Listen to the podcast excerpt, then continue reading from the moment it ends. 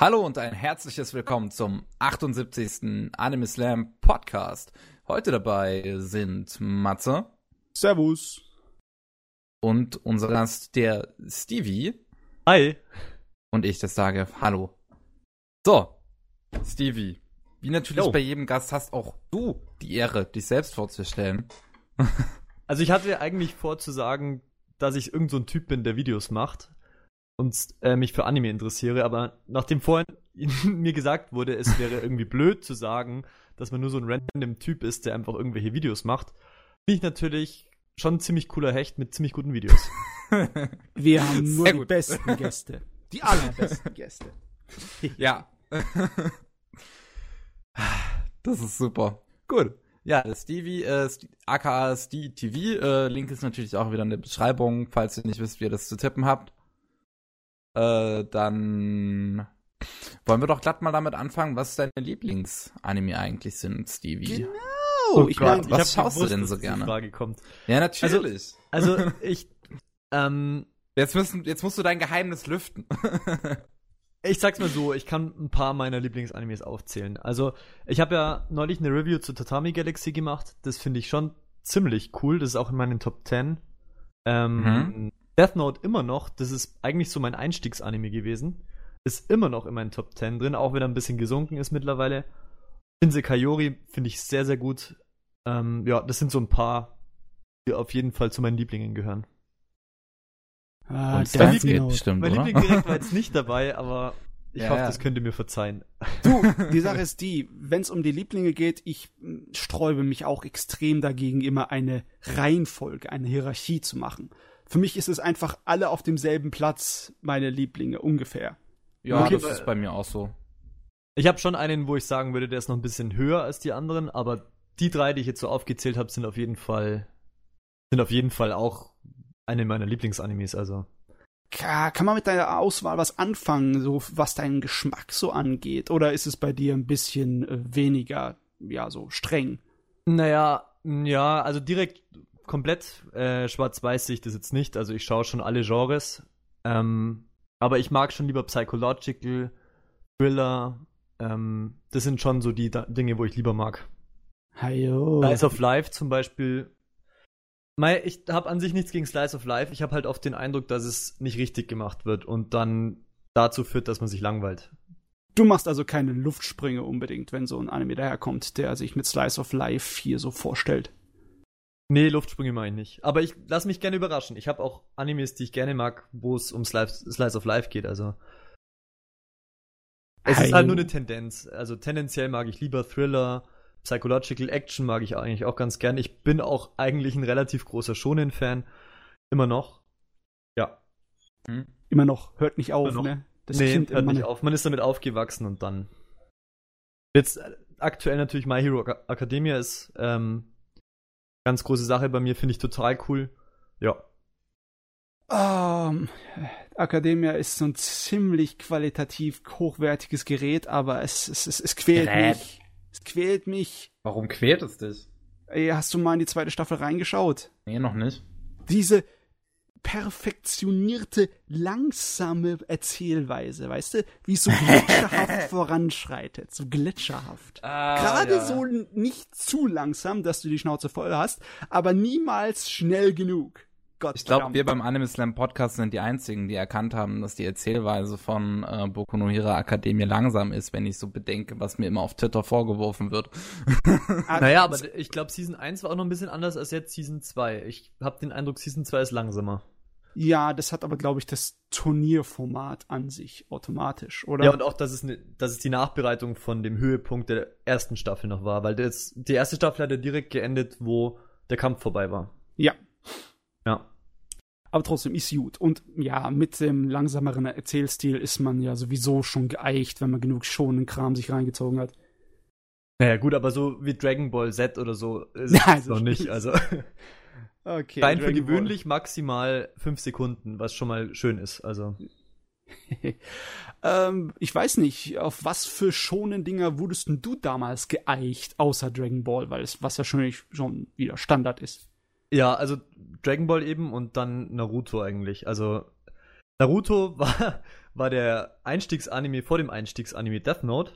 Ah, okay. Und ich bin damit halt auch halbwegs aufgewachsen. Also ich war nicht mehr ganz jung, aber ich war so elf oder zwölf, als ich angefangen habe, Naruto zu gucken. Und das hat mich halt jetzt eine sehr lange Zeit begleitet. Also das ist auf jeden Fall auch ein Titel, den ich trotz vieler, vieler Fehler einfach liebe. Das ist einfach für mich auch eine ganz emotionale Bindung zu dem Anime. Ah, du, ich glaube, ich weiß gar nicht, ob es in der Geschichte des Shonen Animes so viele Füller gab wie in Naruto.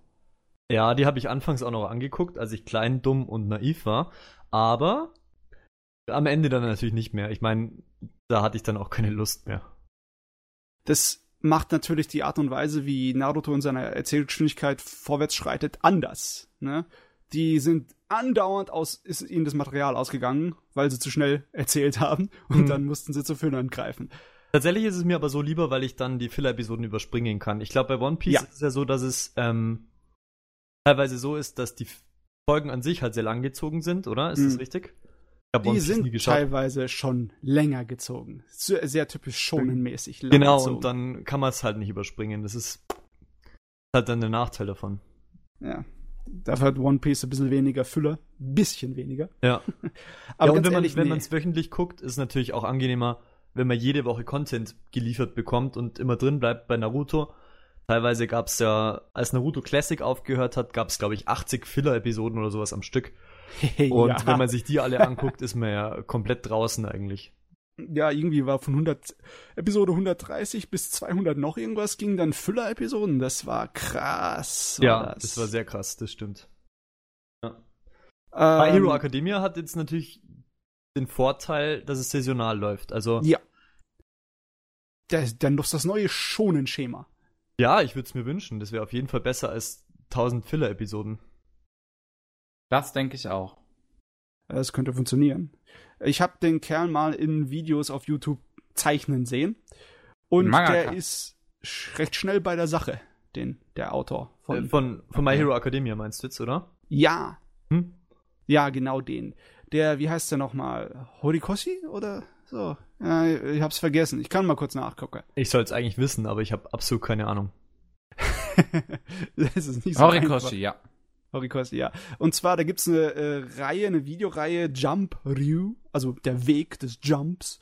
Äh, und da sind lauter Jump-Manga-Zeichner, machen da einfach eine Illustration und die Kamera schaut ihnen über die Schulter. Und das ist cool zuzusehen, wie unterschiedlich die äh, Zeichenstile und die Art und Weise, wie die an Illustrationen herangehen von verschiedenen Zeichnern ist. Und er ist wirklich die Sorte von Person, der hat selbst beim äh, bei der Skizze machen geht's bei dem ratz ratz ratz ratz ratz. Das ist ein Schnellzeichner. Also ich kann, ich glaube auch, dass der, der das überleben kann, dieses wöchentlich für schon einen Jump zu zeichnen. Und er hat vielleicht dann auch mehr Zeit, sich über die Story Gedanken zu machen, wenn er nicht so viel mit Zeichnen beschäftigt ist. Ich weiß es nicht. Also er hat einen, so einen Rund äh, durch sein Studio, durch seinen Arbeitsplatz gemacht und er sagt, seine Materialien sind eigentlich massenweise an DVDs und Büchern alles über Superhelden. Ja, gut, das merkt man ihm auch an. Ja, finde ich auf jeden Fall. Ja. Ja, er behauptet auch äh, in dem Interview, dass er angeblich äh, während dem Zeichnen mit seinen Assistenten guckt er sich dann die Blu-rays an, guckt er dann Marvel-Filme und so einen Scheiß. Sehr gut. Arbeiten zeichnet auch auf mal? Autopilot. Tü, tü, tü. Mein Gott, so faule Mangakas gibt's ja gar nicht. Doch, also ich glaube, die meisten Mangakas haben irgend sowas in der Richtung von wegen so eine, äh, nicht unbedingt Mediensucht, so, aber das Gefühl, dass sie irgendwas nebenbei noch haben laufen müssen. Das habe ich schon in früheren Interviews gesehen, weißt du, zu den Zeiten, wo es halt noch Röhrenfernseher überall gab. Die meisten Mangakas hatten dann ihren Fernseher immer an auf Nachrichtensender und stumm gestellt, einfach damit nur irgendetwas, äh, damit sie was Mediales nebenbei konsumieren können, damit es nicht ganz so äh, Dings so trocken ist, die ganze Zeit zu zeichnen. In meiner man Kindheit habe ich immer während des Computerspielens auch den Fernseher nebenbei stumm laufen lassen, damit es nicht so, so Das kann ich zum Hm. Beispiel nicht nachvollziehen. un, un, un, ungemütlich im Zimmer ist. Ne? Wenn man alleine im Zimmer, Zimmer ist und dann spielt man da Computer und dann, dann ist halt irgendwie, es ist die Einsamkeit. Ich, ich muss beim Zocken, da, da muss ich mich konzentrieren. Genauso wie beim Anime schauen. Das geht nicht. Ich kann beim Anime schauen, währenddessen nichts mache. Das geht Ja, nicht. ja gut, beim Anime schauen ist es das gleiche, aber beim Zocken zum Beispiel muss ich irgendwas nebenbei machen. Musik hören, Podcast hören, irgendwas. Aber Also- bei Anime äh, muss ich halt, aber Anime mache ich immer Full Focus. Also ich könnte das zum Beispiel auch nicht so wie Pavel, dass der irgendwas zockt und nebenbei schaut der Anime. Das könnte ich Also überhaupt ihr nicht. müsst aber, was, was schon geht aus meiner Sicht, zumindest für mich, ist nebenher was essen. Also Ja, ja. ich Ja, schaue klar. ich schaue sogar doppelt so gern, wenn ich nebenher was essen kann. Das ist wirklich für mich der Traum. Anime gucken und nebenher essen. wie Ja, Snack-Animes. Da muss man eine Liste machen, welcher Snack zu welchem Anime passt. Ja gut, Food Wars, Food Wars habe ich zum Glück noch nicht gesehen, weil ich glaube, da wird's bisschen, da müsste Picti dann kochen. Ach du meine Fresse, ja, ja, das ist gemein. Besonders alle Animes, alle schonen Turnier-Animes, wo es um Essen geht, da ist man, wird man eigentlich immer nur hungrig von dem Scheiß. Ja, ey. Stevie, wenn du das schauen willst, musst du eigentlich äh, unseren Jojo, unseren Matze und Pikti an dich ranholen. Das sind alle drei Kochexperten und äh, die Ja, versorgen dich dann die ganze Zeit während des Schauens. Ach so, da hätte ich jetzt eigentlich nicht unbedingt was dagegen, also. Meine äh, Kochexperte will ich nicht sagen, aber hey, man kann eine Menge Scheiß aus den ganzen Animes da lernen, ehrlich gesagt. Es ist echt hilfreich. Auch wenn Ich- der Rest von dem Ding, naja, die leichteste Unterhaltung überhaupt sein sollte, das immer noch ist es wertvoll, kulturell wertvoll. Ja. Ja, ich meine, früher hat man Biolag geguckt und was weiß ich, was da alles kam und jetzt Ja. schaut man Food Wars. Ich stelle mir gerade äh, tatsächlich so äh, ein Wohnzimmer mit direkt anschließender Küche vor, wo dann halt Matze, Jojo und Pick, die in der Küche stehen, die ganze Zeit irgendwas zubereiten und, und Stevie so, so ganz gechillt in dem Wohnzimmer halt davor von Mit einem der riesen. Fernseher schaut Food Wars und ist dabei. Das ist eigene Food Wars, dann werden die, ja, werden die kulinarischen Köstlichkeiten werden danach bewertet. Ja, da muss ich auch noch, da muss ich auch noch das Essen raten beim Gucken. Das wäre. Aber nicht, dass sich die. Leute dann auch darüber aufregen, dass ich das Essen bewerte. Da muss ich mir dann Kategorien einfallen lassen. Optik, Sympathie des Hey. Kochs. Optik ist wichtig beim Essen, ne? Ja, das stimmt. das Auge ist mit. Vielleicht nicht unbedingt so wichtig wie beim Anime, aber das ist vielleicht so ein kleines äh, netter Übergang. Was sieht denn bei dir so optisch? Wie sieht das da aus? Was sind deine Lieblingssachen? Oder Das könntest ist du überhaupt tatsächlich eine sagen, gute welche Frage. Sowas Animes- haben wir, glaube ich, einen Gast noch nie gefragt. Ja, Boah, was ey, gefällt das dir am ist das Anime optisch am besten? Oder welcher Anime gefällt dir optisch am besten? Oh je, äh, das ist echt eine schwierige Frage. Also ich bin Makoto Shinkai, muss ich echt sagen. Ich bin, Uh. ich mag Makoto Shinkai sowieso schon, glaube ich, lieber als 90% aller anderen Menschen. Äh, Ja, so geht's mir auch. Aber die Filme von ihm, Kimi no Nawa, habe ich leider noch nicht gesehen. Aber Garden of. Nerds zum Beispiel ist, finde ich, der absolute Traum. Also das schaut einfach sehr cool aus. Der ist Das, Ah. ist, das ist halt jetzt das Erste, was mir eingefallen ist. Wobei ich ich voll auch immer ganz äh, dankbar bin, wenn die Animes was Neues probieren. Also jetzt zum Beispiel so wie Tatami Galaxy hat mir auch sehr gut gefallen. Also ich bin da jetzt auch nicht so festgefahren drauf. Hm, ja, also bei mir gibt's ja dann bestimmte Vorlieben, die nicht unbedingt so dem Zeitgeist entsprechen. Ich bin zum Beispiel ein Liebhaber von analogen Animes. Also Zeugs, das noch auf Filmmaterial gemacht ist, von durchsichtigen Sales runter. Hm? Weil einfach im Moment, einfach damit es schnell ist und damit Kosten gespart werden, werden viele moderne digitale Animes teilweise dann nicht unbedingt in der feinsten Auflösung produziert, in der sie eigentlich produziert werden sollten. Das geht manchmal dann zu Lasten, selbst wenn der Zeichenstil super toll ist, die ganzen Linien sind dann total, sind halt so verwaschen, damit man die Pixel nicht sieht, ne? Hm. Und das, oder die, die, ach, die Schattierungen und die Farben sind nicht so geil, wie sie früher halt mal waren. Ja, da kommt der alte Damals raus. war alles besser. Ja, früher war alles besser. Ja, ja, ja. Nee, es ist ja nicht so, dass es nicht möglich wäre. Es gibt ja so viele geile Animes, moderne, digitale, die eine Optik vor sich herschieben, die ist ja nicht mehr feierlich, wie geil die ist. Wie die UFO-Table-Dinger zum Ah, Beispiel. ja, ey, UFO-Table hat's drauf, ey. Ist nicht normal. Jo. Aber du hast nicht unbedingt jetzt direkt so einen Liebling da, oder, Stevie? Nee, also, nee, nicht unbedingt, nee, würde ich nicht sagen. Also ich bin da, ich bin da, wie gesagt, schon relativ offen. Ähm, aber jetzt so einen richtigen Liebling diesbezüglich. Ich meine, Death Note zum Beispiel hat ja auch schon ein fettes optisches Produktionsqualitätchen, ne? Ich meine, das ist äh, noch die die Ausklänge des alten Madhouse-Stils, würde ich fast sagen, bei, bei Death Note. Mit Ja, dicken schwarzen Linien und Schattierungen, fetten und vielfachen Schattierungen. Also nicht nur zwei, sondern gleich drei oder vier mit Glanzlichtern. Ist, ist ja eine, eine Ja, geile allem- Sache. Also, ich glaube, wie alt ist der jetzt? Ich glaube, der ist von 2006 oder sowas, kann das sein? Ja. 2006? Ja. Ja, ich meine, der hat jetzt mittlerweile auch schon ein paar Jahre auf dem Buckel, also. Man muss aber dazu sagen, wo du das jetzt gerade so sagst, ich würde nicht unbedingt sagen, dass das die Ausklänge waren von diesem Madhouse-Stil, weil man hat ja später zum Beispiel bei den, äh, ähm, bei den Marvel-Anime haben sie jetzt einen ziemlich ähnlichen Stil gehabt eigentlich wieder. Bei Ja, ja, Wolverine schon. und X-Men, und das Es war ja nicht- 2011. Ich wollte nicht sagen, dass der Madhouse-Stil verschwunden ist, aber im Moment ist es halt weniger. Wird in dieser Ja, Art das und. Weise gemacht.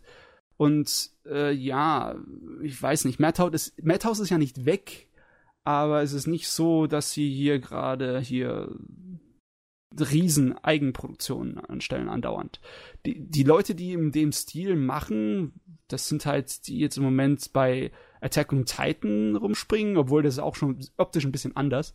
Aber es Jo. ist zumindest so aufwendig in der Hinsicht. Es erinnert ein bisschen an was. Aber es könnte auch an dem Regie liegen. Der Regie von Attack on Titan ist doch derselbe wie von Death Note, oder? Ich habe keine Ahnung. Ich muss das mal kurz nicht. nachchecken. Aber ja, ich habe nachgeguckt und ja, es ist der Fall. Ich glaube, das liegt an dem und seinem Team, das er mit sich rumzieht durch die Gegend. Seine Lieblinge, seine Animateure und so.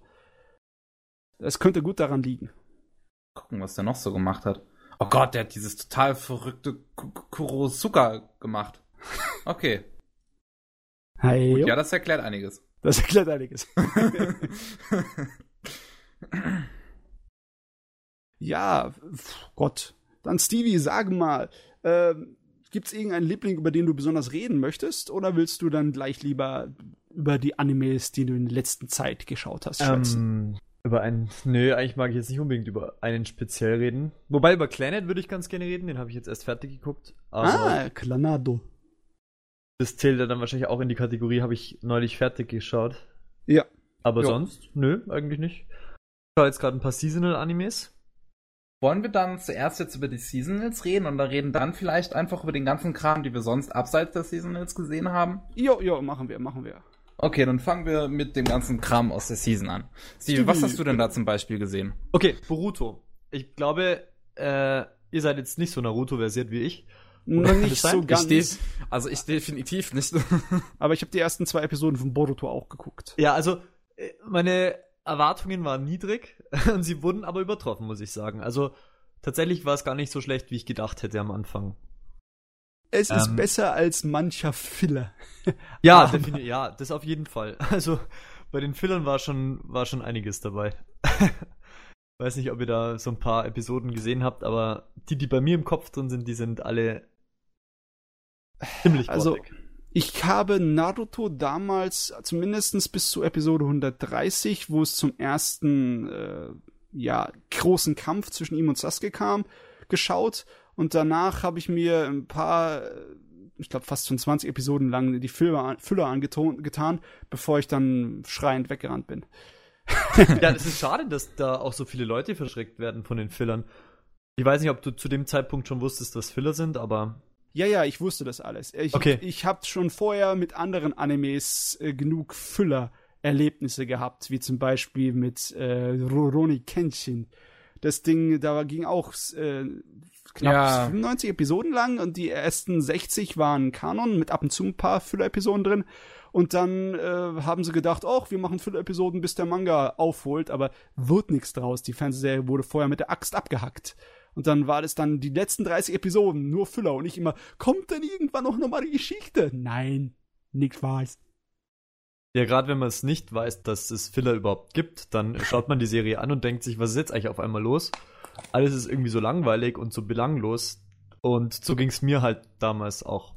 Bis ich dann irgendwann mal nachgeschaut habe, warum die Folgen so langweilig sind, herausgefunden habe, dass es sowas wie Filler gibt und ich dann äh, zum Glück die ganzen letzten 50 Episoden übersprungen habe von Naruto. Ah ja, okay. Hast du Naruto-Pause gemacht und danach hattest du wieder Hunger drauf. Nee, ich habe dann Shippuden weitergeschaut. Also ich habe tatsächlich erst mit Naruto angefangen, als Shippuden schon lief. Ah, okay, alles klar. Ja. Okay, das ist natürlich von Vorteil. Ja, definitiv. Dann habe ich die ganzen 80 Folgen nicht anschauen müssen.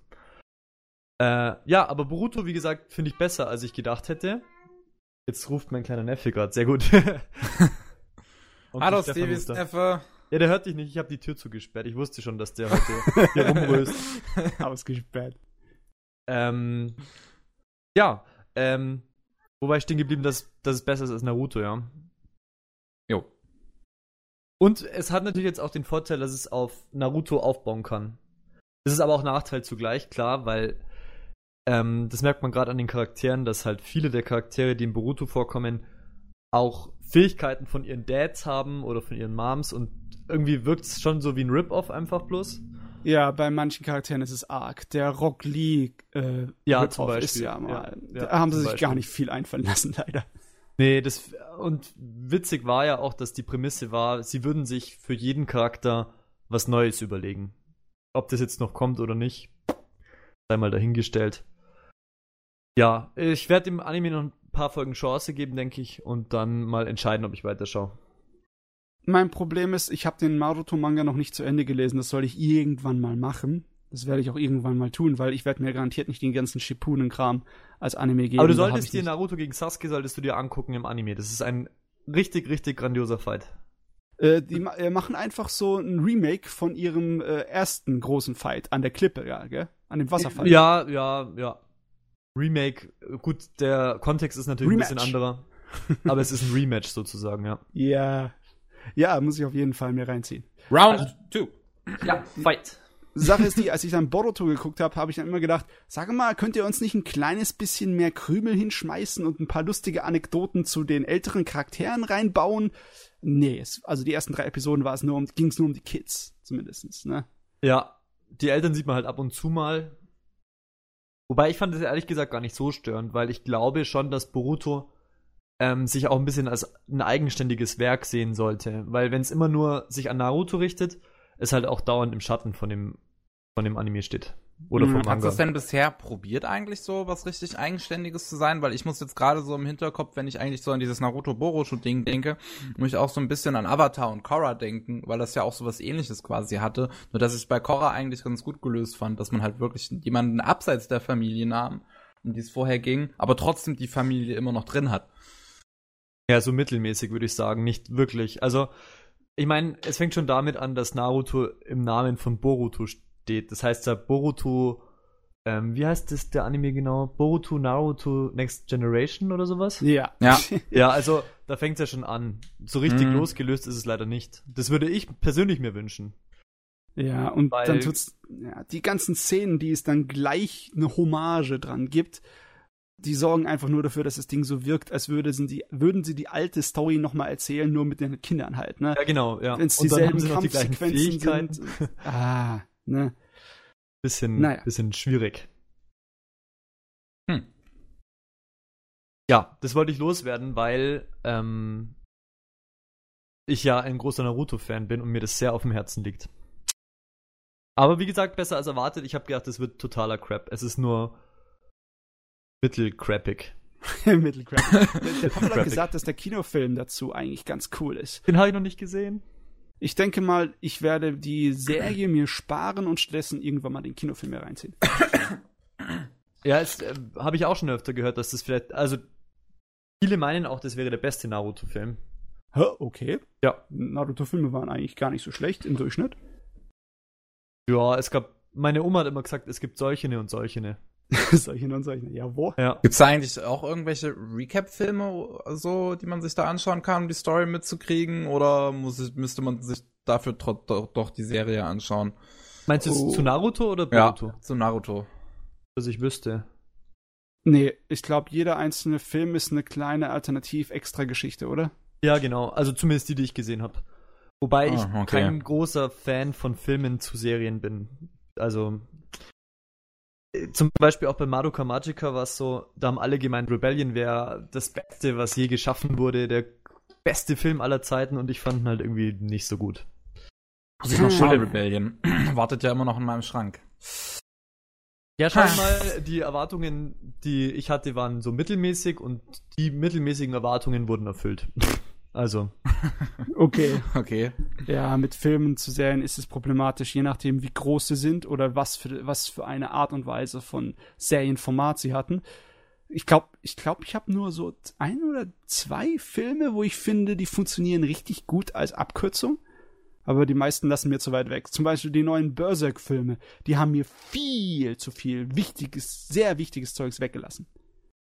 Viel zu viel weggelassen. Von der Originalserie oder dem Originalmanga. Mhm. Am Vergleich dazu, wenn du dann so, so Kompilationsfilme hast, wie zum Beispiel zu Macros Plus, die dann am Ende alles. Ich wusste, dass Macros Plus kommt. Ja.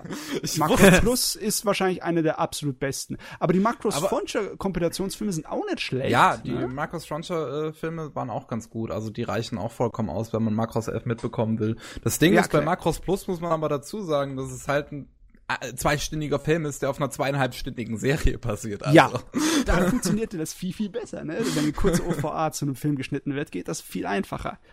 Äh, was war noch gut? Ja, Tengen ähm, Topper. Gurren Lagan hatte ja, eine natürlich. Filmversion. Ich hab vor, werden wir nachher noch ein bisschen mehr reden über Gurren Lagan. So, was ja. wolltest du sagen, Stevie? Äh, Neon Genesis, Genesis Evangelion möchte ich gucken. Fehlt mir auch noch. Mhm. Und das wird so das nächste größere Projekt sein, was ich angucken werde. Und End of Evangelion soll ja angeblich auch ziemlich gut sein. Ähm, der, der Kinofilm, der die letzte Serie ab, die erste Serie abschließt, der ist gut, aber er ist so, ähm, stell dich hin und lass dich zwei Stunden lang von Hideako Anno in die Eier treten. Oh, oh. Was? Das ist also, das muss schmerzhaft sein. Er, er, er ist er hat ein kleines bisschen Respekt von seinem Vorbild Tomino, ne? Tomino Yoshiyuki, der Gundam-Kreierer, der mit seinem wirklich verdienten Spitznamen Kill Em All Tomino, ja, der echt äußerst gerne mit sadistischem Vergnügen Hauptcharaktere und Nebencharaktere abmörkst in seinen Serien. In, in Massen. Der alte Massenmörder. Ja. Äh, und ja. End das versucht Hideaki einfach nur nachzumachen in End of Evangelion oder was? Äh, ja, sagen wir es mal so, wenn, wenn irgendjemand mal jemals den uralt Anime Ideon oder deren Kinofilme gesehen hat oder davon gehört hat, dann weiß er, was in End of Evangelion abkommt. Also im Sinne von wegen ein gigantisches, vollkommen wirres Spektakel, wo alles nur stirb, stirb, stirb, stirb, stirb. Aber es ist auf jeden Fall interessant. Die neuen Filme zu Evangelion, die sind ja wie viele Filmfassungen zu Serien, äh, gleiten irgendwann ins Alternativuniversum ab. Aber bei den neuen Filmen von Evangelion, dann gleitet es schon sehr hart ab. Das ist schon merklich anders, als die äh, Fernsehserie war. Im positiven Sinne oder einfach nur äh, bewertungsneutral? Anders? Also ziemlich interessant, würde ich behaupten. Also als einer, der das Original schon gesehen hat, ist es mir schon lieber, dass die dann die Fernseh die Kinofilmserie ihr eigenes Ding macht. Die macht es auf eine interessante Art und Weise, weil der erste Kinofilm hält sich penibelst an die Original-Fernsehserie, an die Original sechs oder so Episoden, die es äh, umfasst da. Und ab dem zweiten Teil fängt es an, so richtig äh, Alternativuniversum zu werden. Aber es mhm. ist fast mit allen Sachen von Evangelien so. Der Manga ist auch ziemlich, äh, geht in eine ziemlich andere Richtung als dann die Fernsehserie. Okay, würde, nice. lohnt sich dann, die Filme anzugucken, wenn ich jetzt gleich mal die Gelegenheit habe zu fragen? Ich weiß gar nicht, ob du die Filme dir so viel Spaß machen würden, wenn du vorher Evangelion nicht kennst. Ich, also, also ich fand die Filme super Spaß und ich habe die Serie immer noch nicht gesehen. Nee, ich meinte sogar tatsächlich erst die Serie und dann die Filme. Ja, das könnte, das könnte gut funktionieren. Zumindest für mich hat es gut funktioniert. Okay. Ja, dann habe ich noch was auf meiner Plan-to-Watch-Liste. Super. Aber da kannst du dir doch warten, bis sie irgendwann mal den vierten fertig haben. Sonst sitzt du da mit dem dritten Film und so, äh, wo Aber ist mein Ende? Ich dachte, man weiß gar nicht so genau, wann der kommt oder ob der überhaupt kommt oder. Also kommen wird er, aber das wird ja mittlerweile bestätigt. Aber wann er kommt, hat niemand einen Plan. Ich rechne mal damit, dass es 2008, Ende 2018 vielleicht wird oder vielleicht Anfang 2019 wohl eher 2019, schätze ich, weil die sind gerade im Moment kräftigst am Werbung machen und am Personal einstellen. Die brauchen noch Zeichner. Aber das ist ja auch, wundert oh, mich eigentlich jetzt auch nicht gut. unbedingt. Das Franchise ist ja doch relativ beliebt, oder? Ja, es ja. ist. Also. ich weiß nicht, es ist so ein Titan, der einfach hängen geblieben ist in den Köpfen der Leute. Ja, mir fehlt zum Beispiel auch noch Cowboy Bebop. Also viele alte Titel oder ältere äh, habe ich einfach noch nicht gesehen. Ja, das passiert. Ich meine, Cowboy Bebop ist ein ganz anderer vom anderen Schlag. Es ist mehr episodenhaft mit einem recht stabilen roten Faden, der immer wieder aufkommt und sich durch die ganze Serie zieht. Oh. Also da wirst du, die meisten Leute mögen ihn, weil beides irgendwie so bedient wird. Ne? Leute, die eine durchgehende Story möchten, die kriegen immer wieder was. Und Leute, die episodenhafte Sachen auch mögen, die sind genauso bedient. Also da, es funktioniert ganz gut. Okay. Wobei ich jetzt kein, also ich bin auch kein Fan von episodischen Serien eigentlich. Nicht so? Nee. Das, äh, so ging's mir, so ging's mir äh, früher auch mal, aber als ich dann die ganzen Watanabe-Werke äh, gesehen habe, also halt Cowboy Bebop, Samurai Champloo und vor allem Space Dun, die hatten mich dazu gebracht, äh, eigentlich äh, episodische Anime sogar mehr wertzuschätzen als welche mit einem roten Faden. Ich meine, ich habe ja mal ein Blogslam-Video dazu gemacht, warum ich mittlerweile episodische Anime eigentlich sogar bevorzuge. Weil sie halt äh, in ihrer Art und Weise wesentlich abwechslungsreicher sein können als einer mit einem roten Faden, weil sie halt in jeder Episode was Neues ausprobieren können. Dafür haben halt vielleicht Animes, die nicht episodisch sind, mehr Zeit, ähm, irgendwas aufzubauen. Würde ich jetzt nicht unbedingt behaupten. Ich meine, man hat ja auch ein ziemlich äh, gutes Worldbuilding eigentlich in den Watanabe-Werken zum Beispiel gehabt. Oder auch ähm, habe ich angefangen, äh, Erin, Erin zu schauen. Äh, was ja auch so halb episodisch, halb roten Faden hat und äh, sich in, in seinen einzelnen Episoden immer sehr viel Zeit nimmt, um die ganze Welt aufzubauen, die ganze Struktur, die diese Welt hat. Das ist Ding ist unglaublich gut übrigens, was Worldbuilding angeht. Ja, aber Äh. du, dieses Eddin, ich habe die ersten fünf Episoden oder so geguckt und ich habe immer gewartet, sag mal, kriege ich jetzt irgendwas? Kriege ich jetzt irgendwas? Das hab ich nur. Ja, Du musst weiterschauen. Das Ding nimmt sich halt unglaublich viel Zeit, aber äh, ich denke, ich habe auch noch nicht so weit gesehen, aber ich denke, dass es interessanter wird, sobald sie erwachsener wird. Weil die Serie versucht ja, das ganze Leben von ihr aufzugreifen. Also von Kindesalter bis sie erwachsen ist. Der Anfang war auf jeden Fall schrecklich. Muss Ah, ich find ich sagen. nicht. Ich find ihn gut. Ich habe mich quälen müssen und ich habe dann aufgehört. Äh, Aber du, Kevin, stehst ja, glaube ich, auch eher auf Dinge, die sich Zeit lassen, oder? Also wenn ich das jetzt gerade auch richtig verstanden habe. Ja, ich ähm, Also- schaue eigentlich tatsächlich ganz gerne Serien, die etwas langsamer sind. Ich habe nur ein Problem damit, wenn Serien sich viel zu viel Zeit lassen. Ähm, weswegen ich jetzt zum Beispiel bei Boku no Hero Academia, nach, weswegen Ah, ich das nach den ersten zwei Folgen erstmal gedroppt hatte, aber halt danach weiterschaute dann irgendwann. Bei den ersten mal. Folgen ist doch voll viel passiert. Also fand ich jetzt. Ich fand schon, dass da einiges passiert ist. ja, also das erste Mal, wo Academia ein kleines bisschen langsamer wird, ist glaube ich irgendwie um Episode 3, 4 rum. Ja, das kann sein. Da beginnt dann auch der Trainings-Arc oder die, diese kleine Trainingssequenz. Ja. Wobei die, Die fand fand ich eigentlich auch nicht so lang. Da Die war fand nicht ich zu eigentlich, lang. ist es wieder schneller geworden. Die ersten zwei Folgen hatten sich meiner Meinung nach viel zu viel Zeit genommen, und, um den Protagonisten und äh, All Might vorzustellen. ja. Zeit ist subjektiv. Ne? Deswegen sage ich ja meiner Meinung nach. Ich, ich wollte jetzt, ich wollte jetzt gerade den guten alten Douglas Adams zitieren, aber ich weiß nicht, wie das Zitat in Deutsch lautet. Ja. Mit äh, Zitaten, die man nicht genau wiedergeben kann, kann man sich ziemlich äh, ins Fettnäpfchen setzen. Ach jo. Äh, Ja, geht das schon. stört keine Sau hier auf dem Podcast. Wir dürfen so viel Also ich kenne jedes wir wollen. Zitat, wenn du eins falsch sagst, gell? mein Freund. Wobei, eigentlich Okay. müsstest du mehr kennen, du bist hier der Opi. Äh, ich bin der OP, genau. Äh, wie sind wir eigentlich hier rausgeschlendert? Ich weiß wir waren nicht. bei Wir waren Boruto, bei oder? Boruto waren wir, ja, genau. Ha, Äh, wollt ihr noch irgendwas zu Boruto sagen oder sollen wir zu dem nächsten Seasonal Anime kommen? Also ja, ich habe ich hab alles gesagt zu Boruto, Ja. was ich zu sagen habe. Äh, dann werfe ich mal einen in die Runde und zwar habe ich heute Eromanga Sensei geschaut bis zum aktuellen Stand. oh je, da, ja, das ist ja, das ist ja was. Ich habe noch nicht lustig. geschaut. Ich habe nur davon gehört und zwar schon vieles. also ich muss sagen, ich finde es bisher eigentlich ganz unterhaltsam so. Ähm, ich eigentlich habe ich zuerst so als äh, komplettes Klischee-Ding abgetan, als ich die zum Beispiel halt meine Season äh, Vorschau für Animate gemacht hatte, da war das halt auch so, hm, ja gut, ist so ein Standardteil. Hab irgendwann gehört, das ist von dem Autor von Oremo. Ich mag Oremo sehr gerne, deswegen habe ich es dann jetzt doch angefangen, Eromanga Sensei und finde es eigentlich bisher wirklich äh, nicht wirklich gut, aber wirklich unterhaltsam. Komm, seien wir mal ehrlich, es ist ein klischeehaftes Light Novel Standard Aber es ist wunderbar lustig und es ist richtig gut gezeichnet und animiert und das ist super zu leichte Unterhaltung. Ja, ich finde, das Ding ist halt einfach, das Ding ist gut gemacht. Es ist, nicht, es ist das Setting und an sich, die Charaktere und alles, so inhaltlich ist es halt Klischee 0815, aber gemacht. Es ist super gezeichnet, die Dialoge sind gut geschrieben. Ähm, also da gibt's einige Dialoge, die wirklich richtig schön on point sind, wo ich echt lachen musste. Ähm, und ja, wie, wie, wie wir jetzt schon zweifach erwähnt haben, die Zeichnungen, die sind einfach, also die sind teilweise mega detailliert.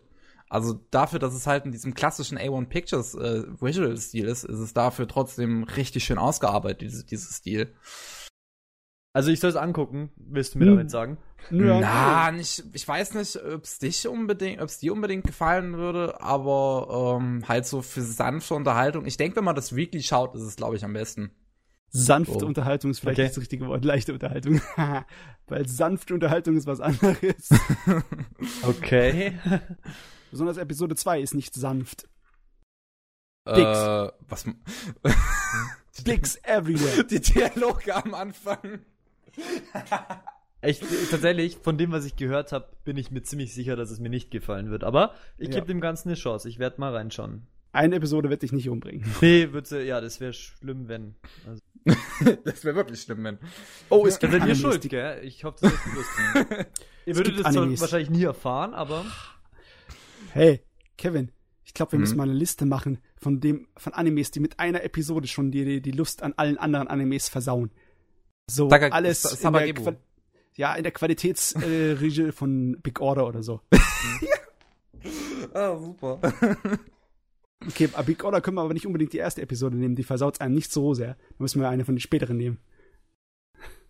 Ja, Nee. eigentlich war Big Order von Anfang an schlecht. Aber ähm, Hiromanga Sensei, ähm, ich meine, wir, wir haben jetzt noch kein Wort äh, eigentlich darüber verloren, um was es überhaupt geht. Und zwar ist da halt ähm, so ein äh, Mädel und also du hast die zwei Protagonisten. Der Protagonist ist Light Novel Autor und du hast die Protagonistin, die sich äh, die, die, die, äh, ein Jahr lang in ihrem Zimmer eingesperrt hat und ähm, sich zufällig herausstellt, dass sie die Zeichnerin ist von äh, äh, den Werken ihres Bruders, halt dem Protagonisten. Und ähm, wo sich das dann äh, auflöst, lernen die beiden sich quasi ein bisschen besser kennen und äh, es entsteht halt so eigentlich so exakt das gleiche Feeling wie in Oremo, dass du halt die, die zwei Geschwister hast, die nur in dem Fall hier ähm, nicht blutsverwandt sind, wo in Oremo war das ja der Fall, da sind die blutsverwandt hier in dem Fall nicht. Ähm, und äh, ja, sich schon so ein bisschen eine Romanze halt bildet. Vor allem am Ende von Folge 4. Jetzt Hm, gibt's vier, ja. gibt's glaube ich gerade, gell? Was? Vier gibt's doch gerade, oder? Vier Ja. Folgen. Ist ja, Ja. Maximum. Ach Also, Gott, ja. das Ding, 24 Episoden gehen. Also ich habe wahrscheinlich Echt? auch keinen Bock, mir das ganz anzuschauen. Echt, das soll 24 Episoden gehen? Wo hast du denn das her? hab's ich habe bisher Nachrichten nirgendwo was. gelesen vorhin. Okay, das finde ich persönlich gut, weil Oremo hat auch zwei Staffeln gebraucht, halt jeweils 13 Folgen, ähm, die das Ganze eigentlich gut gemacht haben. Und wenn das Ganze, wenn das halt in die gleiche Richtung geht wie Oremo, wo ich bisher wirklich die Hoffnung habe, dann ähm, wird, dann, dann, dann denke ich, wird das gut. Weil ich mag Jo. die ganze Entwicklung, die Oremo hatte, mit diesen ganzen, äh, mit dieser ganzen Verwirrung in der Romanze. Ach ganzen Gott, Hin und Her. weiß. Das Hin und Her, das ist manchmal sehr qualvoll für mich. Das kann ich mir im Manga öfter besser antun, weil ich dann einfach schneller lesen kann, wenn es mir zu nervig wird. Ich, also ich weiß nicht. Ich werde es auf jeden Fall weiter schauen, äh, weil es bisher halt unterhaltsam ist und wenn es sich dann herausstellen sollte, dass es wie Oremo wird, dann werde ich auf jeden Fall sehr glücklich sein. Mir ist gerade eine Geldmünze runtergefallen. Was spielst du mit Geld? Du reicher Schnösel, du. Äh. So, Matze, willst du was in die Runde werfen? Ach ja, so wie ich es am letzten Mal gesagt habe, hat sich eigentlich fast weiterentwickelt. Nur ein paar leichte Enttäuschungen hatte ich dabei. Ja, da waren irgendwie, besonders die Episode 2 in der ganzen Saison war überall ein bisschen schwächer. Hier dieses äh, Zeros Zauberbuch, ne, Zero no Mahoso. Die Hm? Episode 2 war richtig grottisch. Ein Glück hat Episode 3 dann wieder ein bisschen mehr das rausgeholt, die war wieder lustiger. Äh, andere Dinge habe ich auch angefangen, da, ähm, da bin ich gleich davon gerannt. Ich meine, Atom, The Beginning, da habe Oh. ich noch nicht mal die erste Episode zu Ende gucken können, weil es mir so auf den Sack ging. Was Vielleicht war ich denn da in der so, falschen Stimmung. so? Geh mal ein bisschen detaillierter drauf ein, weil ich hatte mich ja eigentlich auf Atom äh, gefreut. Äh, Charaktere und Dialoge war das Problem für mich.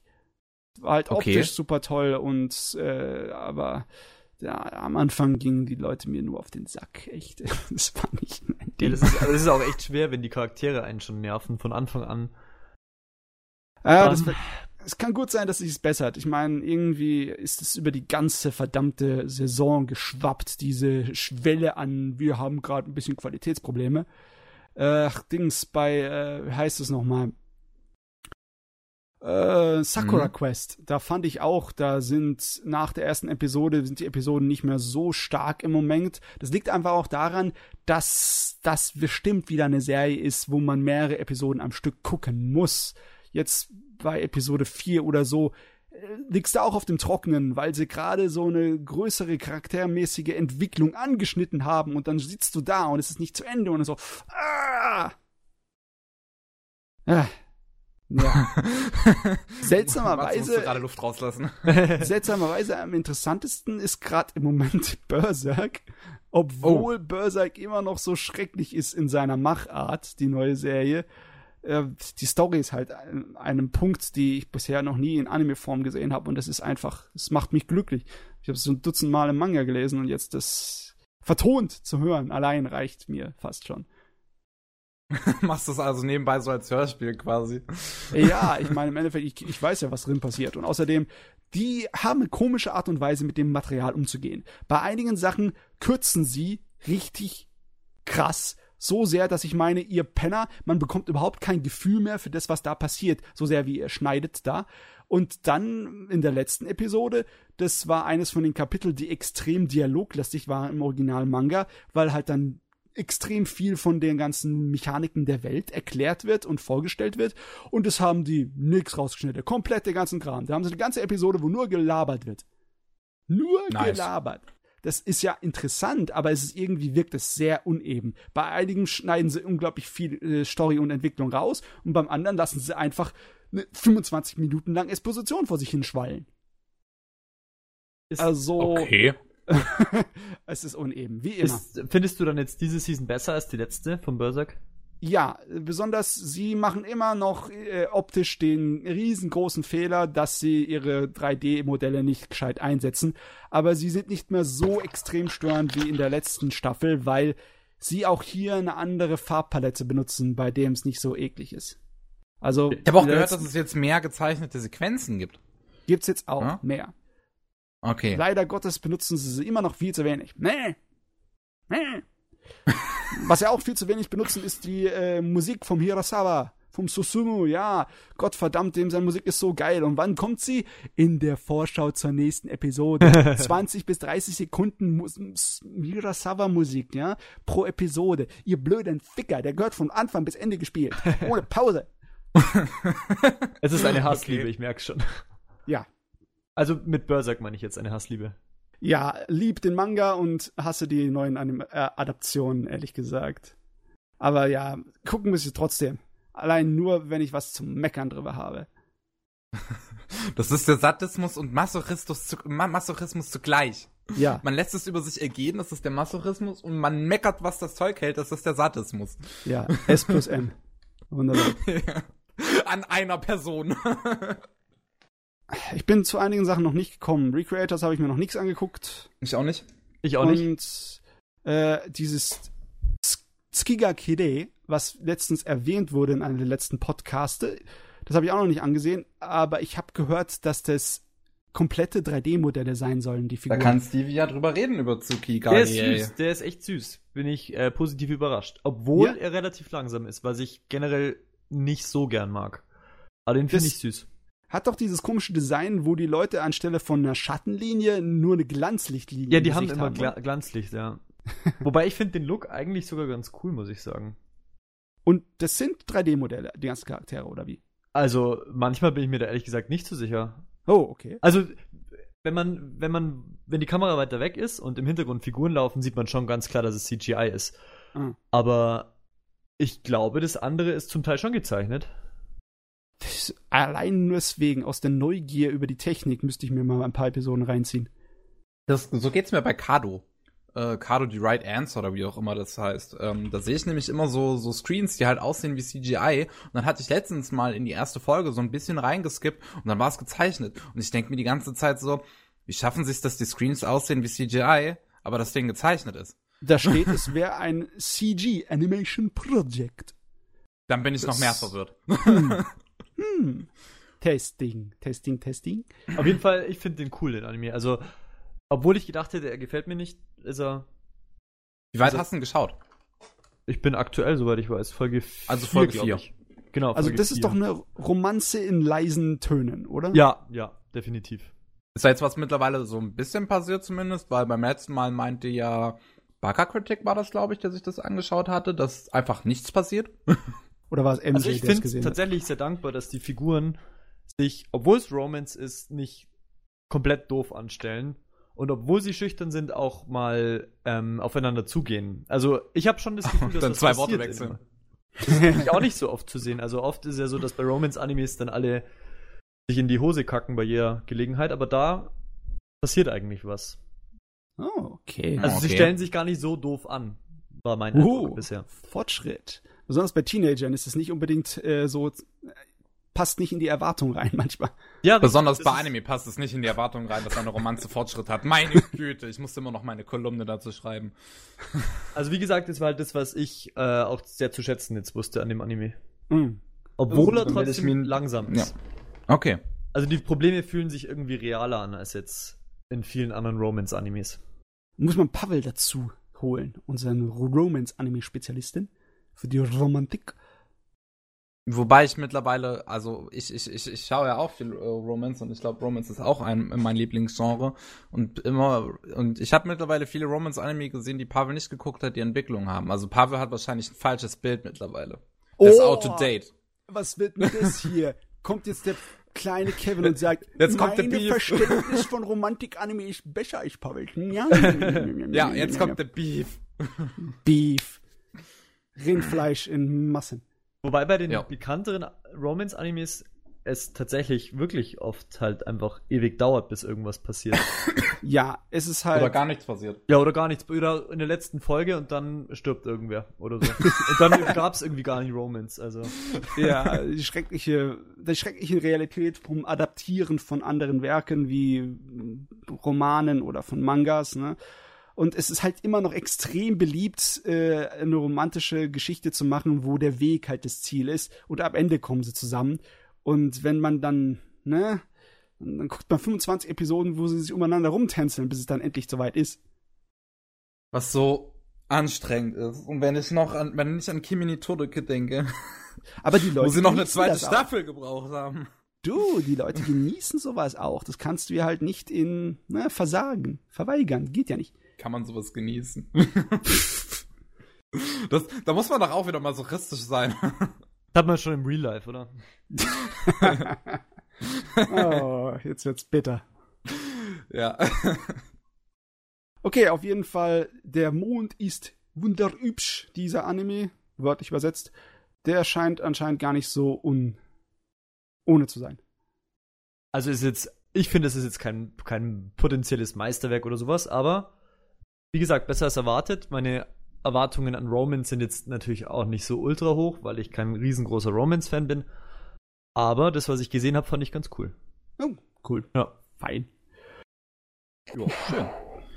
Äh, dann werfe ich mal wieder was in die Runde. Und zwar hätte ich noch äh, was zu, äh, was nämlich zuerst äh, Fukumen Kai Neues zu sagen. Beim, äh, als, beim Gott. letzten Podcast hatte ich ja nur die erste Folge davon äh, gesehen.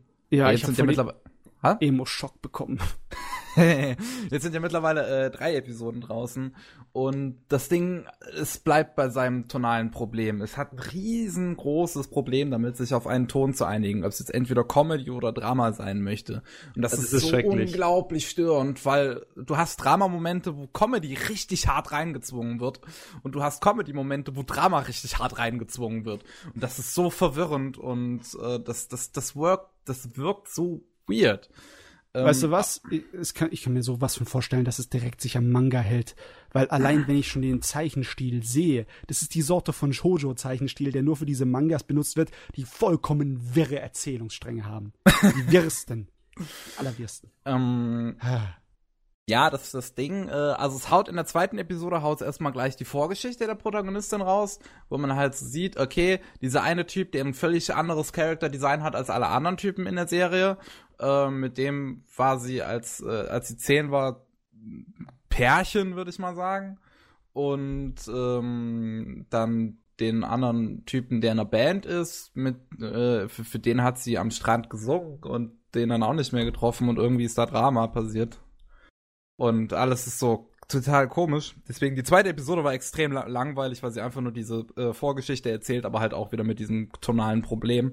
Ähm, die dritte Episode spielt dann halt natürlich wieder so in der Jetztzeit. Die Protagonistin entdeckt, dass sie halt irgendwie wieder ihren alten Schwarm, also diesen diesen Momo, mit dem sie halt als sie zehnmal zusammen war, äh, dass sie den jetzt irgendwie ähm, äh, wieder erreichen kann, weil die halt auf der gleichen Schule ist wie der und weil der jetzt äh, selber äh, äh, Musik schreibt und äh, sie halt äh, äh, zu einem Auftritt von nehmen möchte. Mhm. Und ähm, dabei hast du aber halt äh, den, den Bandjungen, der vor Hals über Kopf halt in die Protagonistin hingegen verknallt ist.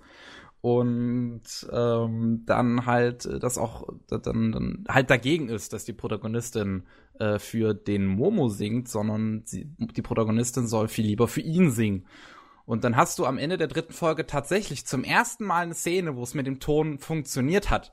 Weil da sich für circa fünf Minuten die Serie sich komplett darauf geeinigt hat, dra dramatisch zu sein. Und halt äh, dieses, sich geeinigt. Also, ja. das, das Problem sehe ich äh, ehrlich gesagt öfter bei Anime, dass die, dass die Comedy das Drama zerstört oder umgekehrt oder dass sich die Produzenten oder der Regisseur nicht so ganz einig ist, was er jetzt eigentlich haben möchte und ja, dann das, zu viel des Guten will und dann gar nichts mehr funktioniert. Oh, das, das hat dieser Anime sowas. hier für Mankind Noise halt sowas von extrem. Aber wie gesagt, Ende von Episode 3, wo das zum ersten Mal tatsächlich sich auf einen festen Ton und zwar Drama geeinigt hat, da hat es richtig gut funktioniert. Diese ganze dramatische Szene von wegen singen für mich und der der Protagonist, also äh, der der Bandjunge hat seine Stimme auch als Kind verloren und alles Mögliche. Das hat es richtig schön erklären können. Und äh, das, das lässt alles so, so, so in Vergessenheit geraten, was vorher passiert ist, weil alles vorher einfach schrecklich war. Aber das war, zum, aber das war gut. Und ähm, da muss man unbedingt erwähnen, ganz ja? wichtig, Kevin ist Drama-Fan, also ein bisschen Salz über seine Ja, klar.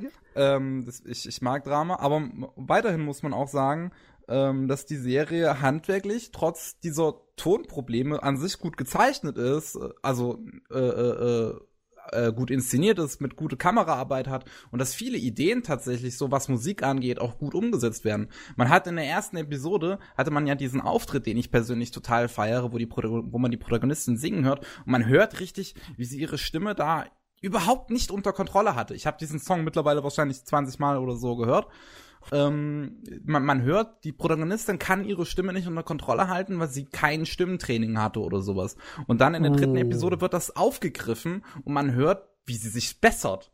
Und das ist das natürlich krass. Das, ja, dass eine Synchronsprecherin das halt natürlich auch hinkriegen muss, dass sie am Anfang total äh, äh, halt halt sagen wir mal krass klingt, dass sie es einfach nicht schafft, ihre Stimme zu beherrschen und sich dann im Laufe der Serie bessern muss. Das finde ich auch eine enorme Leistung schlecht Schauspielern können nur gute Schauspieler. Ja. Deswegen, also, was, was diese, was das ganze Handwerk drumherum angeht, ist das, ist das, ist das Ding eigentlich gut. Wenn es sich halt nur inhaltlich auf einen Ton einigen könnte und das hoffentlich in Zukunft noch ab und zu mal tun wird und noch ein paar geile Auftritte kommen, dann äh, schaue ich das gerne weiter. ja, nee, danke. Ich brauche im Moment keinen Shoujo Punkrock. Bojo Bangkok. Ja, so wirkt's auf mich extremst, ne? Ja, das, äh, das, das äh, haut schon hin. Aber ich mag das, äh, so. Ich mag die Musik. Ich finde die gut. so. Wer möchte noch was in die Runde werfen? Hat noch Ist noch irgendwas Wichtiges in dieser Saison, über das wir sprechen möchten? Nur? Ich glaube nicht. Äh, ich weiß jetzt nicht, letztes habt ihr wahrscheinlich beim, beim letzten Podcast schon besprochen. Äh, Attack on Titan Season 2 vielleicht. Ich glaube, da haben wir noch gar nicht drüber gesprochen. Weil, so. ja, das, ich habe das auch noch nicht gesehen. Ach so, habt ihr noch nicht gesehen, okay. Ja. Das Problem ist, ich habe als nachdem die erste fertig war, habe ich mich bin ich auf Manga umgestiegen und ich weiß wahrscheinlich schon alles, was da passiert jetzt, ne? Und deswegen ist es auch kein Problem für mich darüber zu reden. Ähm, aber du ich habe absolut ja keinen Inhalt. Bock drauf, weil ich Attack on Titan nicht mag. Ja, Dudududum. der, es ist halt der Kevin. Da muss man immer so ein bisschen Nachsicht walten lassen. Wow. Also ich merke auf jeden Fall, dass du einen anderen Geschmack hast als ich, Kevin. Also, ja, passiert. ja. Ich glaube, ich habe wahrscheinlich einen anderen Geschmack als alle Menschen auf dieser Welt. Du Das kannst, ist, äh, sehr außergewöhnlich. kann auch ja, ich bin ein Einhorn. Sag mal, du kannst ja ohne groß auf den Inhalt einzugehen, was über die Serie auch sagen. Hat sich irgendwie was geändert oder meint man gerade so, dass das weitergeht nach, nach der letzten Staffel von der Also ich fand eigentlich, das einzige Problem ist natürlich, dass Season 1 halt ewig her ist. ja. Also am Anfang gibt's ein kurzes Recap, was auf jeden Fall vonnöten war, bei mir zumindest. Aber die Serie findet relativ schnell, ähm, hat relativ schnell wieder eine hohe Geschwindigkeit und das fand ich sehr angenehm. Also Ah. besser als in Season 1. Season 1 war in der Mitte, hatte ja irgendwie so, ein, so eine Flaute, wo sich's ein bisschen gezogen hat. ja. Und Season 2 bis jetzt kann ich echt nicht klagen, da geht's jede Folge ab. Und wenn's abgeht, ist immer gut. Ja, oh Gott. Attack on Titan ist so, so gemein, was seine Action angeht. Da fühle ich mich genauso, als würde ich wieder, äh, wie nennt man es nochmal, Battle Royale anschauen, den diesen äh, japanischen Film. Also, dass du So. das jetzt beides vergleichst, ist eigentlich eine extreme Beleidigung gegenüber Battle Royale. Ach komm, Kevin, nur weil du unsere Meinung über Attack on Titan nicht teilst, da kannst du dir nicht die äh, Parallelen verkneifen. Diese. Sa der Sadismus, der da an den Tag gelegt wird beim Abkillen der Leute, der ist definitiv gleichermaßen. Auch wenn bei Battle Royale das eher eine absichtliche Ausschlachtung von Gewalt war, weil der, äh, der, der Regisseur als Antikriegsgegner so ein kleines bisschen Gräueltaten anprangern wollte. Hier ist es vielleicht nicht so, das ist ja alles nur Fantasy-Geballere und es ist in selbe äh, Leute fallen halt um wie die Fliegen wie in einem Zombie-Film bei Attack on Titan, aber trotzdem das Gefühl, das man dabei hat, dass man den Regisseur verfluchen möchte, weil er einfach seine unsere Charaktere einfach so beschissen behandelt, das ist das ist gleich für mich. Blöder Penner. Was haben die dir getan? Äh, hast du Season 1 Er könnte ja ganz mal gesehen, Ehren abschlachten. Ja, ich habe Season 1 komplett gesehen. Okay. Ja, also ich kann dir mal ans Herz legen, in Season 2 reinzugucken. Ich weiß, viele finden Attack on Titan trashig und es ist auch ein bisschen trashig, ehrlich gesagt. Aber Trash hoch 10. ja, keine Ahnung. Also ich habe schon Schlechteres gesehen. Du darfst ruhig gegen den Kevin wettern mit seiner Meinung. Das ist vollkommen erlaubt. Das Nee, ist, ich weiß schon, der arme Kevin, der kriegt's immer ab. Ja. Ich bin netter Gast. ah, ein netter Gast. Ja. Der erste. Ja, schau, das ist mal. Nee, also ich denke mal, ich werde einfach warten, bis die zweite Staffel sich dem Ende neigt. Das dauert ja nicht mehr so lange, es sind ja nur eine zwölf Episoden Angelegenheit, ne? Ja. Ja. Und dann werde ich es mir in einem Schnitt so durch reinziehen. Wobei ich glaube, das funktioniert seasonal eigentlich auch ganz gut. Ich weiß jetzt nicht, ob es euch so stört. Also es gibt halt oft Cliffhanger und die sind jetzt meistens nicht so heftig, weil man sich oft schon denken kann, was passiert. Aber ich freue mich eigentlich jede Woche drauf, muss ich sagen. Also Boah, bei mir ist es ganz komisch. Äh, zum Beispiel bei Academia, bei Boku no Hero Academia, da habe ich überhaupt kein Problem mit dem wöchentlichen Format. Das ist richtig angenehm. Auch wenn du weißt, dass nach jeder Episode du sofort die nächste haben möchtest. Das stört mich nicht. Aber da bei anderen Sachen, wie zum Beispiel bei Sakura Quest, da überlege ich mir jetzt ernsthaft einfach zu warten, bis mal die Hälfte der Serie fertig ist, bevor ich mir wieder einen, äh, einen Brocken von Episoden reinziehe. Aber es ich finde, es hängt auch viel davon ab, ob es intellektuell anspruchsvoll ist oder ob man den Faden behalten muss. Bei Ja. Attack on Titan und Boku no Hero Academia ist es ja äh, eigentlich kein Problem, irgendwie gedanklich dabei zu bleiben. nee, Sakura Quest habe ich jetzt nicht gesehen. Äh, das ist Das- nicht unbedingt, äh, ja, es ist nicht so, dass dein Hirn unbedingt aufpassen muss, aber es ist von der Art und Weise, wie der Inhalt erzählt wird, passt es mir nicht so ganz in die Hosentasche für ein wöchentliches Format, weißt du? Okay. Würde ich schon gern mehrere Episoden am Stück gucken. So das Gefühl habe ich. Cool. Aber ja, gut, gut, fein, fein. Die Ähm, Saison ist auf jeden ich- Fall komisch. Ich hätte noch eins, über das ich weiterreden möchte, weil ähm, wir Weiterreden da beim oder letzten, schon- ja. Oder wiederreden. Die meisten ja, Sachen haben wir wiederreden, schon weil beim letzten Mal hatten wir da auch, hatte ich da ja auch nur die erste Episode gesehen, weil ja auch da mehr nicht draußen ist. Jetzt sind da auch die äh, drei Episoden draußen, und zwar World End. Beziehungsweise Suka Suka, beziehungsweise äh, What do nicht. you do at the end of the world? World diese End, bla bla, habe ich. ich hab, ich bin wahrscheinlich nächste Woche bei dem Podcast und da habe ich mir Notizen zu ein paar Animes gemacht, die gerade laufen. Bei World End habe ich einfach nur aufgeschrieben World End, bla bla. Jawohl. Jawohl. Ähm, war schuld, also- wenn sie so einen ewig langen Titel nehmen? Ich, äh, ich mag eigentlich diesen What do you do at the end of the world Part, nur dieses Are you busy, will you save ist halt unnötig. Ähm, aber ich find's bisher sau gut. Ähm, ich hab, ich, ich hab von dem Ding halt wirklich überhaupt nicht gehört, bevor die erste Episode draußen, draußen war, hab die dann angeschaut, ohne Erwartung, weil ich halt nicht wusste, was kommt. Und mittlerweile nach diesen drei Folgen bin ich richtig gepackt. Ich mag dieses ganze Szenario und das alles sehr gern. Ähm, du hast halt, äh, also du hast ja wirklich diesen Protagonisten, der halt auf diese Kinder aufpassen soll, die ja irgendwie Waffen sind. In der zweiten Folge wird da erklärt, dass die Kinder an sich nicht die Waffen sind, sondern halt nur ein Werkzeug, um mächtige Waffen zu benutzen. Weil sie Schlüssel. Elfen sind und diese Waffen können nur von Elfen benutzt werden. Und ähm, des Weiteren haben diese Kinder halt, äh, ähm, sagen wir mal, sie, sie respektieren ihr eigenes Leben nicht. Also sie haben keine Angst davor zu sterben. Äh, du hast in Folge 2 dann einen Moment, wo die Kinder halt äh, Ball spielen und eine fällt dann eine äh, tiefe Klippe runter und blutet dann äh, ohne Ende am Kopf und die, die stört das einfach nicht und alle Kinder ignorieren das einfach, als wäre es nicht da, diese Wunde. Aber die Nee. Wunde ist halt da und äh, sie, sie sollte im Prinzip nicht ignoriert werden.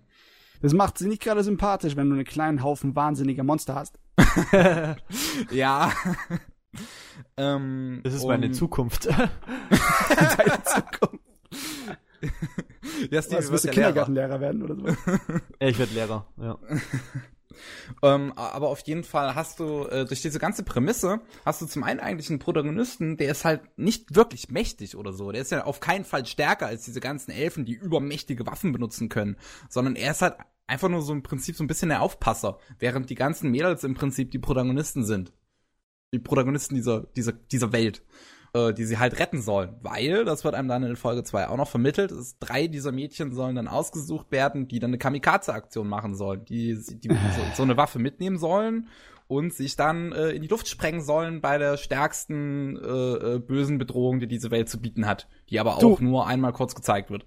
Kevin, sei mir nicht böse, aber das hört sich jetzt schon so gezwungen rein dramatisiert rein. Ja, so, ja, das, das dachte ich in dem Moment dann auch. Aber interessant finde ich, dass äh, diese Mission direkt am Ende von Episode 3 beginnt.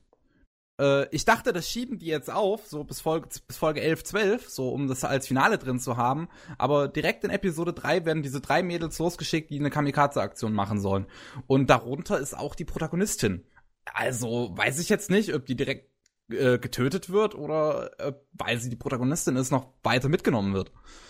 Ähm, vor allem hat das Ding einige wirklich schöne Momente. Also Ende von Folge 2 hat einen richtig guten Moment mit dem Protagonisten, der Protagonistin, wo sie sich halt ein bisschen näher kennenlernen. Ende Episode 3 macht sowas ähnliches nochmal mit einer richtig schönen, mit einem richtig schönen Szenario. Also das Ganze hat mich ein bisschen verzaubert in einigen Momenten wirklich, äh, weil ähm, handwerklich ist es richtig gut, bis auf diese eine kleine Action-Szene, die Episode 3 hat, die ist sehr Standard nur nach 15. Aber ansonsten das ganze Drama und Comedy, was da drin verpackt ist, das funktioniert super. Das Ding äh, gefällt mir bisher richtig gut und ist auch so, also mein Highlight bisher. Oh, ich Fall. weiß nicht. Das Problem bei mir ist einfach, das Kartedesign ist für mich sowas von nicht interessant und für mich ist das ein, oft ein wichtiger Punkt, in Anime anzufangen oder nicht. Das sieht so 0815 aus. Der Stil vom Zeichner. Hm, Also find für ich mich ist es so ein bisschen, ich habe es ja auch gesehen, für mich ist es ein bisschen so das, das äh, wie sagt man, schwarze Pferd? Nee, Black Horse sagt man. Äh, du meinst das schwarze Schaf? nee, nee, Oder äh, das schwarze Pferd, also im das, wo man nicht so genau weiß. Äh, Der. Außenseiter, der gewinnen könnte. Black Horse sagt man doch da, oder? Sagt man Ich habe keine? Ahnung. Ich dachte, man sagt Black Horse dazu. Ich weiß Du es meinst- auch nicht, ich habe das noch Du nicht meinst aber gehört. den Quereinsteiger, der gewinnen könnte, obwohl keiner ihn kennt und keiner auf ihn setzt. Ja, genau, der Geheimtipp sozusagen. Also für Ja. mich so ein bisschen. Wobei ich mir auch noch nicht so ganz sicher bin, ob ich die Prämisse innovativ finden soll oder 0815, weil ich glaube, es hängt viel davon ab, was jetzt in den nächsten Folgen passiert, Ja. wie damit umgegangen wird. Und ob's, ob's dann wirklich so innovativ ist, wie manches den Eindruck macht, das ist halt dann die Frage. Es Also- ist halt, bisher finde ich halt wirklich, wenn das dabei bleibt, dabei, was es jetzt ist, dass du halt einen Protagonisten hast, der im Prinzip wirklich nur der Aufpasser von den Hauptfiguren ist, dann finde ich, das ist das wirklich ein schönes Szenario. Wenn das jetzt mit dem Protagonisten in den zukünftigen Folgen noch irgendwas mehr Besonderes anfängt, weil der hat ja auch eine gewisse Vorgeschichte, die in Folge 3 aufgegriffen wird, äh, dass er halt irgendwie der letzte überlebende Mensch war und dann ist er in Eis eingefroren worden und äh, ist halt dann jetzt 500 Jahre später gefunden worden. Ähm, das ist, äh, wenn, wenn man den jetzt noch irgendwie besonders hervorstechen lässt, dann äh, könnte das wieder halt in diese 0815-Schiene abdriften. Aber bisher hoffe ich, dass es das halt nicht tun wird. Wobei, was Warum- ich mir schon wünschen würde, wäre, dass er äh, psychisch halt Einfluss hat auf die Mädels. Was, glaube ich, auch so der Fall sein wird. Ich glaube nicht, das wird dass auf jeden sie. Fall der Fall sein. Genau, ich glaube nicht, dass sie bis Ende so, äh, so bleiben werden, die Mädels. Weißt du, aus Das- irgendeinem Grund regt sich bei mir immer so die Alarmglocke, wenn ich diese, äh, ja, diese Konzepte höre, die mich an Self-Insert Fanfiction erinnern. Wie bei dem äh, Fukumenkai Neues, ne? Das Mädel, das dann auf einmal in die Dings reingesteckt wird, in Ja. die Situation, ne? Das, fühlt sich schon so ein kleines bisschen wie Self-Insert Mm. Fanfiction an.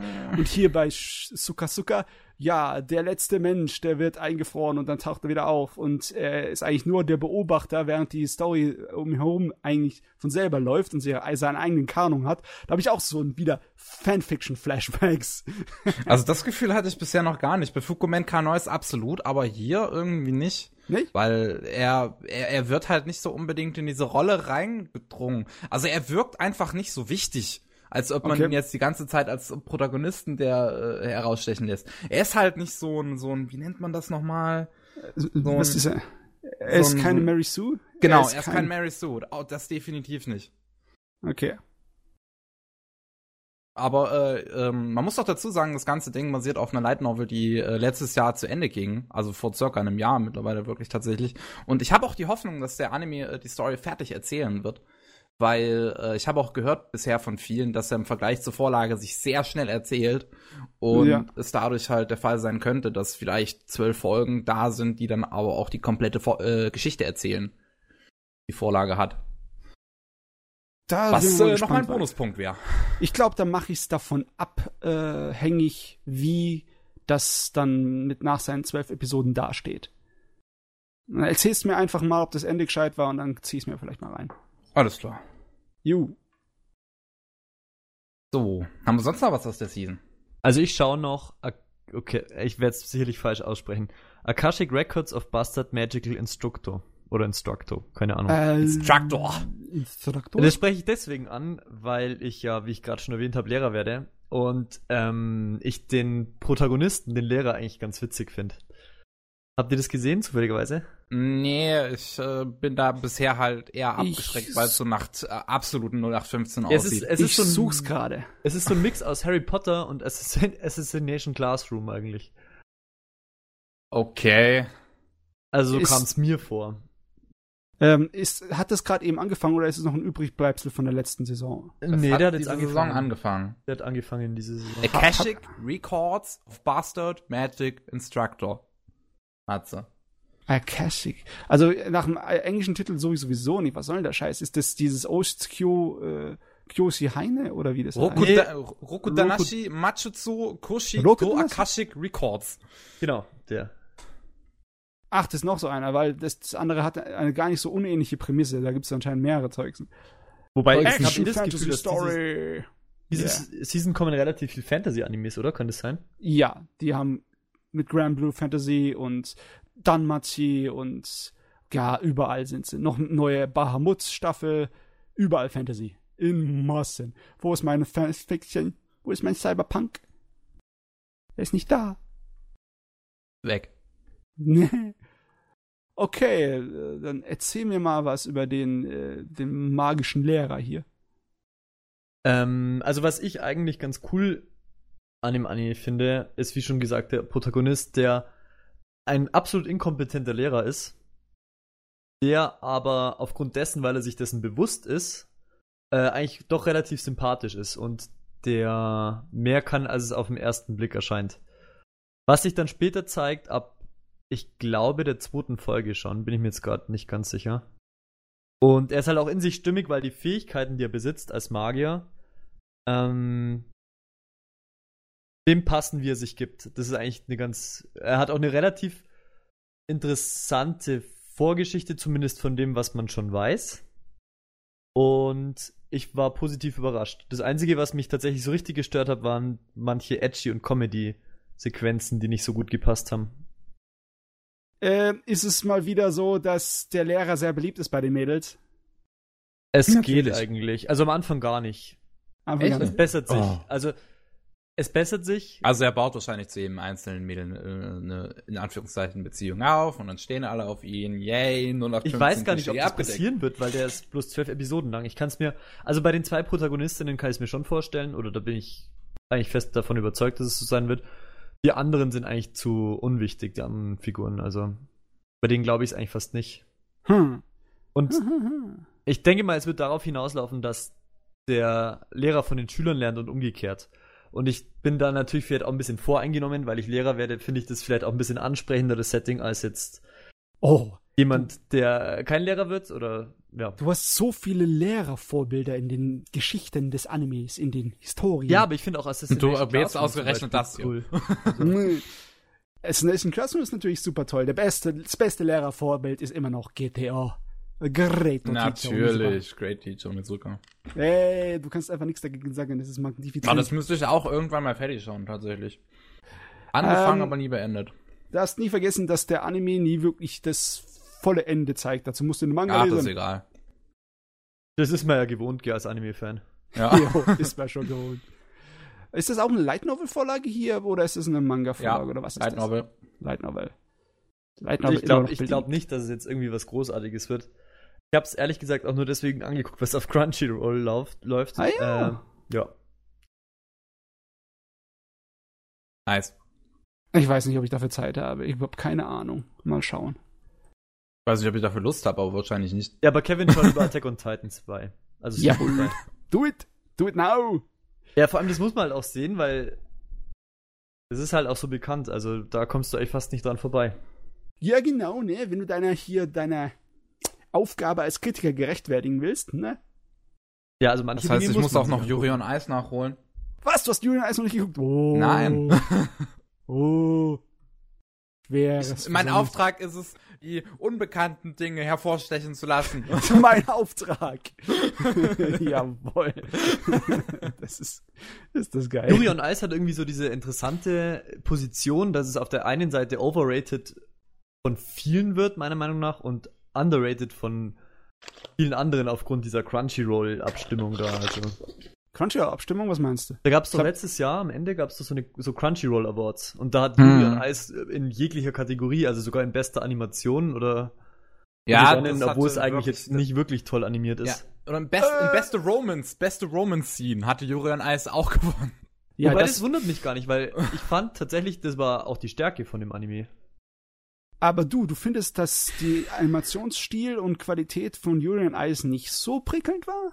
Ich Also meine, ich die- kann die- nachvollziehen, dass wenn sie es immer wieder dieselben Formen wiederholt haben mit derselben Animation, dass es dann nicht so brillant wirkte. Aber als die ersten drei oder vier Episoden davon gesehen habe, habe ich mir gedacht, meine Fresse, ihr habt eure Amateure ja wahrscheinlich zu Tode geschuftet damit. Ja, aber die waren, die wurden dann schon schlechter, die Animationen. Also die ersten Folgen waren gut, aber dann. Also zum Beispiel jetzt kein Vergleich zu Mob Psycho 100, fand ich. Also das war halt. Ah, Mob Psycho hat halt seinen Charme gehabt, weil sie nicht nur die Animationsqualität hatten, sondern auch mit der, der, der zeichnerischen Qualität so viele lustige Sachen Spielereien gemacht haben. und das Budget richtig verteilt haben. Nee, Spaß. wow. Ja, es ist ja, es ist nicht unbedingt falsch, aber es ist, liegt wahrscheinlich eher an dem Produktions, wie sagt man, ach, mit der Terminplan, ne? Wenn der Terminplan vollkommen ins Kippen gerät, dann leidet die Qualität später. Vielleicht war es bei Ju- Yuri on Ice so, ich weiß es nicht. Ja, wer weiß.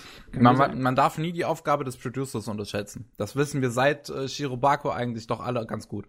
Ja, ja, weil der, der Producer in Shirobako, ich weiß nicht, wie realistisch das ist, aber der richtige Producer, der hat ja eigentlich nur ist andauernd mit den äh, wichtigen Personen einen Saufen gegangen, um sie dazu zu überreden, ihnen die, Finanzierung zu geben. Der hat ja nicht wirklich viel bei der Produktion Ja, geholfen. gut, der hat ja immer alles der Protagonistin abgeschoben. Ja. Zur Protagonistin abgeschoben. Der Also Produktionsassistent sie, sie war dann im ist der, der schiftet. Ja, der Produktionsassistent, das sind die, die schuften. hm. Aber das ist in Wirklichkeit natürlich auch nicht so. Es gibt eine Menge Produzenten, die schuften auch wie die Blöden. Ich meine, wer, sonst würden die ganzen Ghibli-Filme nie zustande gekommen sein, wenn sie nicht einen guten Produzenten hinten dran hätte, der irgendwie Miyazaki kontrollieren könnte, halbwegs. Den ein bisschen Arsch könnte. Jetzt arbeite! Nee, das muss er nicht. Bei Miyazaki ist das nicht Problem. Wahrscheinlich eher das Problem, dass äh, man dafür sorgt, dass er nicht alles von dem Film vollkommen für sich beansprucht und kontrolliert. Hm. Naja. Auf jeden Fall. Boah, die Saison, ich weiß nicht. Ich hatte ein sehr großes Liebesverhältnis zur letzten Saison. Die war nicht irgendwie toll. Da waren irgendwie viele Animes drin, die mir sehr gefallen hat.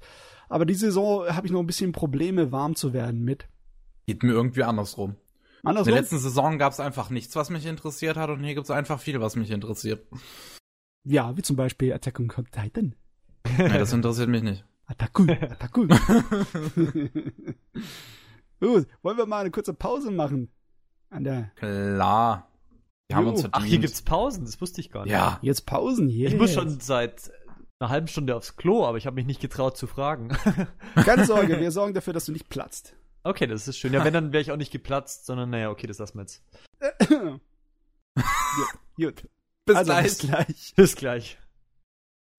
Willkommen zurück. Wie immer ganz plötzlich. Zum äh, 78. Anime Slam Podcast. Hallo. Tatsächlich. 78 Stück von dem Mist hier. Hei, hei, hei, Voll hei, hei. Scheiß. Ich habe mich gerade Ähm. gefragt, ob ab 78 irgendwas irgendwie eine coole Zahl ist oder so, aber es ist einfach nur irgendeine. 77 war eine coole Zahl, ja? 77 war cool. Ja. Mhm, mhm. Ja, aber da war ich nicht da. Da war's nicht da. Das ist. Ah. Das ist natürlich schade. Bei den 100 dann wieder. Nee, Spaß. Hä? Von mir aus kannst du dich gleich einbuchen lassen. ja, aber 100 ist ja noch ein bisschen hin. Ja. Also kann ich jetzt nicht versprechen, aber Dieses Jahr schaffen wir es nicht mehr. Ja, ich muss tatsächlich überlegen, wann wir die 100 schaffen, aber das ist nächstes Jahr auf jeden Fall. gibt's dann Äh, ein fettes so. Special, oder? Keine Wir Ahnung. müssen mal gucken, dass wir dann ein fettes Special zu machen. Unsere fetten Specials sind normalerweise ziemlich anstrengend. Die gehen dann vier Stunden oder so. Oder einen Tag lang. Ja. Wie letztens. Ja, Ja, das- Kevin, das, das- Ähm, Der Stream war ja eh heftig. Also, dass du das gemacht hast. du, ich, wie gesagt, ich bin das gewohnt. Ich habe auch gestern erst äh, neun Stunden am Stück ein Spongebob-Spiel gespielt, also Da habe ich kurz mal reingeschaut, tatsächlich. ich weiß, du hattest kurz was geschrieben. Ähm, aber wir wollen nicht über SpongeBob reden, wir wollen über Anime reden und äh, da würde ich doch gleich mal fragen, Stevie, was hast du in den letzten paar Wochen so geschaut? In den letzten paar Wochen habe ich nicht viel geschaut, aus dem Grund, weil ich ähm, ziemlich wichtige Prüfungen hatte. Hm? Aber ich habe jetzt Planet beendet mit After Story. Das ist so Ist der gut. letzte, der, der letzte Titel, der größer ist, den ich beendet habe. Kyoto Animation. Abgesehen, von dem Zeug, was eh halt jetzt so aktuell läuft. Hm? Ja. Jo, Klana, was ist denn jetzt denn deine endgültige Meinung? Also, zu Season 1 erstmal. Jetzt fangen wir mal vorne an. Okay, fangen wir von vorne an. Also Season 1, ähm, da war ich mir erst sehr unschlüssig, weil ich nicht sicher wissen konnte, wie viel dran ist, dass das so ein guter Aufbau ist für die zweite Season. Weil es hieß immer, zumindest war das das, was ich gehört hatte, dass Season 1 zwar an sich jetzt nicht so toll ist, aber für Season 2 halt äh, zum einen unerlässlich und zum anderen der beste Aufbau, dem wo man sich überhaupt vorstellen kann. Und Das würde ich jetzt auch würde ich jetzt nicht sagen, so sehr ich Klana auch mag, aber Ja, genau, so Gut. sehe ich es auch nicht, um es gleich mal zu spoilern. Also die Season 1 ist relativ zäh. Ähm, Ja. Es wird einiges aufgebaut, vor allem die zwei Protagonisten. Aber Mhm. ich glaube, man hätte auch einfach vieles weglassen können und es hätte After Story keinen Abbruch getan. Das ist so ein bisschen meine Meinung zur ersten Season. Ja, Und- die erste Season ist halt, glaube ich, auch dazu da gewesen, um halt alle anderen Routen, die es in dem Spiel natürlich auch gab, noch zu zeigen, um halt alle Charaktere vorzustellen und die nicht einfach im Nix verschwinden zu lassen. Genau, deswegen Ähm. dachte ich auch, deswegen war ich feste Überzeugung davon, dass diese ganzen Nebencharaktere wichtig für die zweite Season sind, aber letzten Endes sind die Nebencharaktere eigentlich fast gar nicht wichtig. Vielleicht Aber sage die, mal, die Familie von Nagisa ist noch wichtig, aber die ganzen Klassenkameraden, von denen ich zum Teil den Namen nicht mehr weiß, die sind alle irgendwie, keine Ahnung. Ja, Aber deren erhöht, Storylines werden halt behandelt, weil sie nun mal auch äh, eventuelle äh, Liebespartner in der Vorlage waren, in der Visual Ja. Novel. Ja, aber sage mal, das ist trotzdem doch die komplette Route, die man im Spiel abläuft, dann einfach in Anime-Fassung gebracht. Also die Begegnungen und das Schulleben mit den ganzen Schulkameraden, die ist immer noch so. Das gehört zur Story dazu. So Mhm, habe ich ja, das klar. zumindest im, im, im Kopf zurückgehabt. Ich habe das Spiel nie wirklich gespielt, weil du, oh, ich kann nicht mehr, ich kann keine Visual Novels mehr spielen. Das geht nicht mehr. Das kann man, das, das müsste ich auch langsam mal nachholen, weil es gibt's ja auf Steam. Standard. Ist, glaube ich, gar nicht so teuer. Äh, na gut, 46 Euro. Was ernsthaft? Ja. Boah, ey. Irgendwie hatte ich was mit 10 oder so im Kopf. Ja, ich meine, Nee. das Ding ist etwas älter. Was tust du, Steam? Ja, das ist aber typisch hier. Zehn Jahre alte Spiele raushauen und dann den Vollpreis. Ja. Mich. Niemals. ja.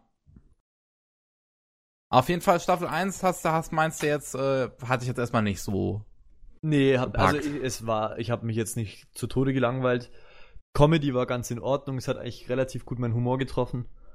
War so ein Oh. bisschen der Wermutstropfen an der ganzen Sache. Aber so an sich war ich jetzt nicht so begeistert davon. Vor allem, nachdem ich Afterstory gesehen habe, hat sich meine Meinung auch nicht zum Positiven verändert von Planet, sondern eher im Gegenteil, weil ich, wie gesagt, weil ich halt auch dachte, es baut mehr auf, aber Hm. meiner Meinung nach hätte man einfach vieles skippen können und das wäre, hätte trotzdem so funktioniert, Afterstory. Und Afterstory ähm, ist am Anfang so ähnlich wie Planet, finde ich. Ja, das Auch stimmt. noch relativ zäh. Hm. Und das Ende von Afterstory fand ich gut. Muss ich echt sagen. Aber nicht so gut wie alle anderen. So, Also einfach, einfach die Tatsache, dass ich darauf, ähm, ja, es müssen ungefähr 40 Episoden gewesen sein. 40 Episoden Ja. darauf gewartet habe, um dann ähm, sieben gute Folgen oder sowas zu bekommen, oder acht oder neun meinetwegen.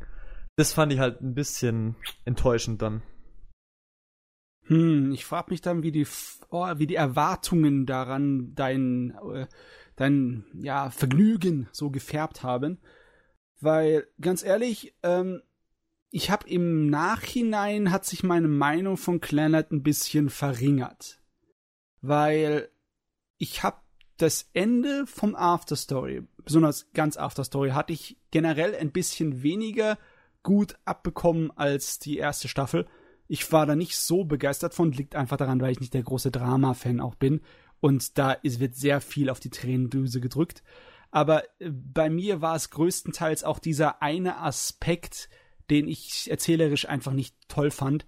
Mit, ohne das zu spoilen, da ist ein Punkt in Afterstory, wo der Charakter an seinem niedrigsten Punkt ist, wo alles verloren scheint und dann wupp, gehen Okay. wir magisch zurück und es wird zu einer Was wäre, wenn sein Leben ganz scheiße gelaufen wäre. Ist aber nicht so passiert, Angelegenheit.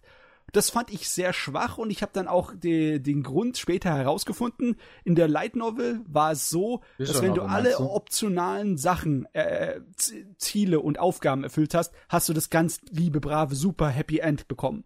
Und ansonsten ist es so tragisch geendet. Ich habe da witzigerweise zu, Entschuldigung, Ja, hau rein. ich habe dazu witzigerweise gestern ein Video von Under the Scopes Review gesehen. Kennt ihr den vielleicht? Ich hab noch Ich nichts hab von dem gesehen, gesehen. Okay, auf jeden Fall hat er ein sehr interessantes äh, Video zu dem Ende von Planet After Story, das ich euch sehr ans Herz legen kann. Also, ähm, Ich habe gesehen, dass du es gepostet hast, irgendwie mit äh, äh, das Deus Ex Machina hinter Kleinert. ja, genau, genau. Und ich fand es eigentlich sehr nachvollziehbar, auch wenn ich vieles davon schon selber in der Serie gemerkt habe. Aber er spricht halt auch dann einige Sachen an, die ich jetzt nicht sofort gemerkt habe oder die ich nicht so plausibel fand. Und es wirkt dann gar nicht so random, das Ende, muss ich sagen. Ich finde auch, dass es eigentlich nicht so random äh, wirkt, weil äh, dieses Deus Ex Machina, das wurde halt im Vorhinein eigentlich immer aufgebaut. Durch diese äh, äh, paar Nebenabschnitte äh, in der Serie, die halt dieses andere Setting hatten mit diesem, dieses einsame Mädel und dieses Robot und diese Roboter. Das hat Ja, ja. eigentlich dieses Deus Ex Machina aufgebaut. Ja, und Deswegen es gab ja auch vorher schon, es gab ja vorher schon auch Sachen, ich meine, diese, diese Lichtorbs, die es da gibt. Ja, diese Lichtorbs. Oder du Genau, hattest auch äh, in der ersten Staffel diesen Abschnitt mit äh, ähm, hier diesem, diesem, diesem Bücherwurm, deren Eltern dieses, diesen ganzen Kram erforscht haben, von wegen Ja. Alternativuniversen und das alles. Also das hat das eigentlich, das, das hat das lässt sich eigentlich damit nicht kalt immer unbedingt. Nee, nee, Mit dem, also was- es ist nicht so, als ob ich die den Eindruck hätte, sie hätten sich's vollkommen aus dem Hintern rausgezogen. Aber es war eher nur so, dass ich mit aller Macht mich nicht davon überzeugen lassen konnte, wirklich. Also es hat bei mir dann nicht so reingehauen. Also ich hätte es lieber gehabt, sie hätten es einfach beim tragischen Ende gelassen und irgendwas damit gebastelt mit dem tragischen Ende. Anstelle dann Oder auf das hätte ich einmal. schade gefunden. Ja, anstelle dann auf einmal das tragische Ende war im Endeffekt ähm, ja für die Katz. Damit haben wir deine Zeit ein bisschen verschwendet, um deine Tränendöse zu drücken. Und hier hast du ein Happy End. Also okay, okay, ich übertreibe das jetzt natürlich ein bisschen, aber so ein kleines bisschen kam bei mir der Eindruck an. Aber Kevin, wenn du dir ein fröhliches Ende wünschst, dann bist du ja gar kein Drama-Fan. Beef, nee, das würde ich Beef. jetzt nicht sagen, weil ähm, ich mag ja ich mag ja Jun Maeda, seine ganzen Werke immer sehr gerne, also Klannert, Little Busters und alles mögliche, äh, was er halt so gemacht hat und die haben eigentlich immer ein Happy End. Gut, bis auf Planetarian. Aber ähm, sonst haben die eigentlich immer ein Happy End. Das finde ich immer ganz schön. Aber sind halt sonst dra sehr dramatisch. Hm. Ich denke, es hängt halt auch viel davon ab, was die Message von dem Anime sein soll. Ob es Ja. eine gute Entscheidung ist, ein Happy End zu haben oder nicht. Also- Also, das für mich ähm, hat schon einen Stellenwert, was für eine Message der Anime haben möchte. Das ist wichtig, ja. Ja. Äh, ich glaube, mein größter Pluspunkt sehe ich Planet After Story immer noch geben muss, ist einfach, dass er diesen Übergang von Schulzeit zu Arbeitsleben und äh, diese ja diese Oh, Brustschmerzen, dein so neues schön. Leben anzufangen, dass der das wunderbar darstellt und Ja. zwar, das ist eine Art und Weise und ein Thema, das viel zu selten mal vorkommt. Wenn, dann ist es in Manga-Form ab und zu mal öfters zu finden. Es gibt Mhm. viel mehr Slice of Life, Arbeitsleben, Problem, Geschichten in Mangas, aber in Anime, da ist es normalerweise nicht der große Faktor. Vor du allem, dass ein Werk beides hat. ja, Ja. das ist fein gemacht. Schulleben und Arbeitsleben, yeah, das, da bleibt bleibt's schon ein bisschen einzigartiger, der Anime. Ja. Das muss man lassen. Ja, und der Protagonist, den fand ich auch ziemlich gut, muss ich sagen. Also Nagisa fand ich manchmal etwas nervig, ehrlich gesagt. Äh, ja, Also, aber der, der Protagonist finde ich, finde ich, äh, ist sehr gut gelungen. Ja. Das, hast du es eigentlich auf Japanisch oder Deutsch gesehen? Ich habe teils, teils. Ich habe beides bisschen gesehen. Okay. Wie? Also ich habe wie? ich hab mit German? Dub angefangen und dann hieß es, German Dub wäre schrecklich. Ich soll bitte unbedingt auf Japanisch umsteigen. Was? Wer hatte das denn gesagt? Ich finde, Uh. der deutsche Dub von Kleinert ist einer der besten der Dann- letzten Jahre. dann bin ich umgestiegen, dann haben wir aber gedacht, ja, irgendwie so geil ist das Japanische jetzt auch nicht im Vergleich zum Deutschen. Dann bin ich Wie wieder kannst du's zum wagen? Deutschen, ja, und dementsprechend habe ich manche Folgen auf Deutsch und manche auf Japanisch gesehen. Wow. Also, ich muss persönlich wirklich sagen, ich finde, äh, also ich habe es ja beide, ich habe es ja zweimal gesehen, beziehungsweise ich habe die erste Staffel sogar dreimal gesehen. Ich habe ähm, die erste Staffel habe ich auf Englisch, Deutsch und äh, Japanisch gesehen, die zweite Staffel nur auf Japanisch und Deutsch. Und äh, ich muss sagen, ich finde die deutsche Synchro ist wirklich unglaublich gut, vor allem weil der Protagonist richtig gut getroffen ist. Ähm, und deswegen, ich würde es jedem empfehlen, Kleinert auf Deutsch wirklich zu schauen, weil das ist einer der besten deutschen Synchros in den letzten Jahren und es ist wirklich schade, dass es wahrscheinlich die einzige gute deutsche Synchro von Filmkonfekt ist. Hey, hey. Also du, ich kann dazu gar nichts sagen, aber ich werde es mir wahrscheinlich auch nicht in jemals in Deutsch angucken, weil dann regt sich sowieso das pingelige Herz in mir und ich werde überall kritisieren, das hat er nicht gescheit übersetzt und das hat er nicht gescheit betont und arr. Die haben sich in der deutschen Fassung sogar wirklich die Mühe gemacht, einige Hintergrundgrafiken zu übersetzen. Also dass äh, halt Schriftzüge und alles sowas dann auf Deutsch dastehen. Ja, Ich- stimmt. ich- du- ja. Das ist, das ist normalerweise doch ein kleiner Standard, oder? Bei Anime absolut nicht. Sowas wird normalerweise nicht gemacht. Wobei es kommt auch, es, bei Planet ist es ja auch so, ich glaube, ich weiß, welche Stellen du meinst, dass die es wirklich auch grafisch so angepasst haben, als wäre es im Bild vorhanden Richtig.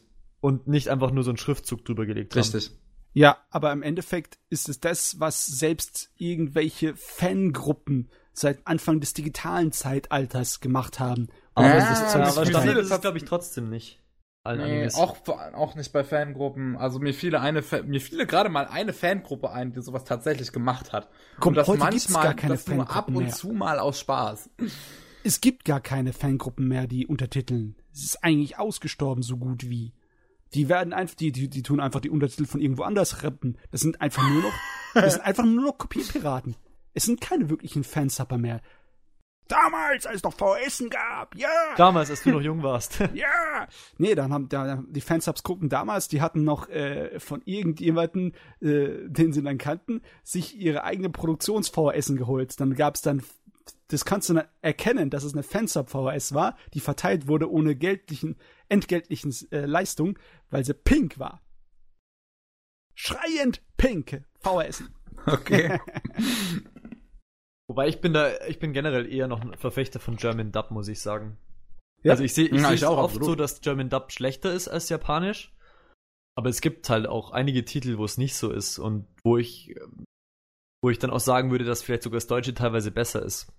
ja, das gibt's bei mir Dragon. Ball Z zum Beispiel ist jetzt das erste, was mir spontan einfällt. Also Son Goku im Japanischen ist wirklich, da kriege ich echt die Krise, das kann ich mir nicht lange anhören. Das magst du nicht? Ich finde die Frau brillant. Nee, ich kann, es geht gar nicht. Also das ist auch irgendwie, Son Goku ist ja schon optisch irgendwie so männlich mit der Stimme, das ist, weiß nicht, ich die Krise. Bei mir ist es alles, also wo ich halt wirklich immer Deutsch bevorzugen würde, ist eigentlich alle Werke von Watanabe. Also von Shinichiro Watanabe. Cowboy Bebop hat eine super deutsche Synchro. Samurai Champloo hat eine großartige deutsche Synchro. Zankin und Terror genauso.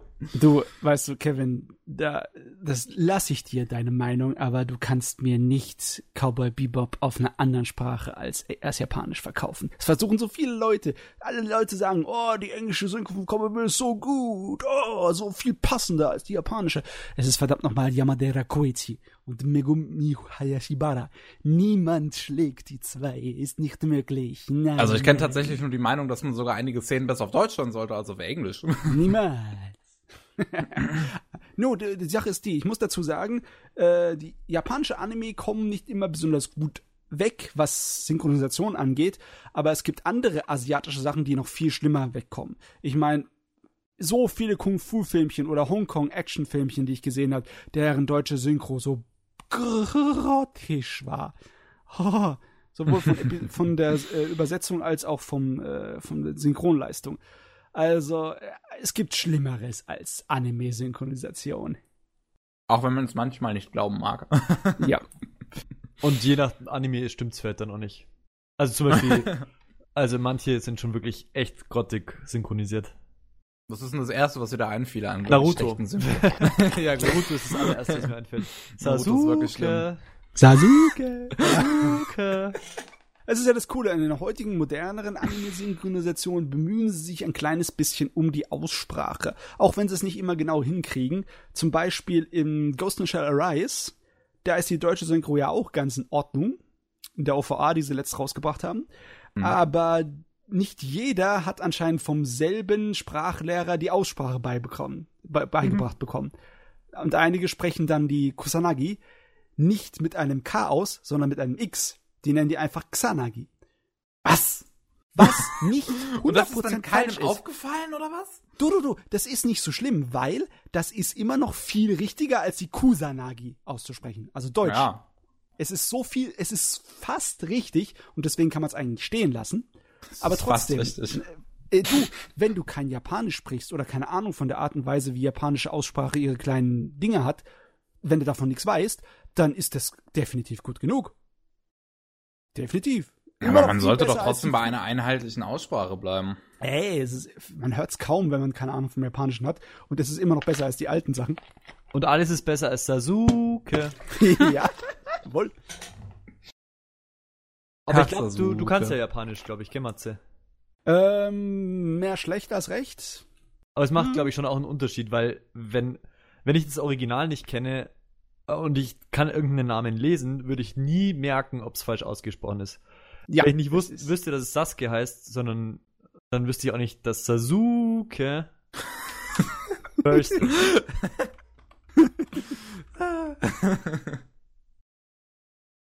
ja. Ist wahr. Ne? Wobei, da, Das das ist ist, schön. natürlich jetzt auch ein Beispiel, wo man einfach einmal das Original anhört und dann eigentlich irgendwie schon merken sollte, dass das nicht so ganz passt. Aber ich denke mal, dass es sehr oft einfach nicht den Synchronsprecher zur Verfügung stand, das Original. Das, ist Kann die Sache. durchaus ne? sein, ja. Wobei Ja. man heutzutage eigentlich dieses Problem nicht mehr so doll hat, weil heutzutage werden halt viele haben. Anime aus dem Japanischen übersetzt statt aus dem Englischen. Ja. Jo. Nun ja. Nun ja, nun ja. Okay, das äh, noch irgendwas zu Clanado? Familie? Zur Familie? Clanet? Zu der Dango-Familie. Dango-Familie, das ist sowieso eine der geilsten Sachen von dem Ding überhaupt, dieser Ending-Song. Ja, der- genau, genau. Ja. Ah, perfekt. Ach, der Gut, ist dass so du es schön. ansprichst. Das Ending von After Story ist so schlecht. Ja, absolut. Was, was soll das? Ich hab's mich echt gefragt, weil das Ending von Planet war ungefähr das Beste an der ganzen Serie. Der Und dann kam ist After ikonisch. Story und dann war das Ending plötzlich das Schlechteste. Das war, Ja, ja. kann ich Eine, nur zustimmen.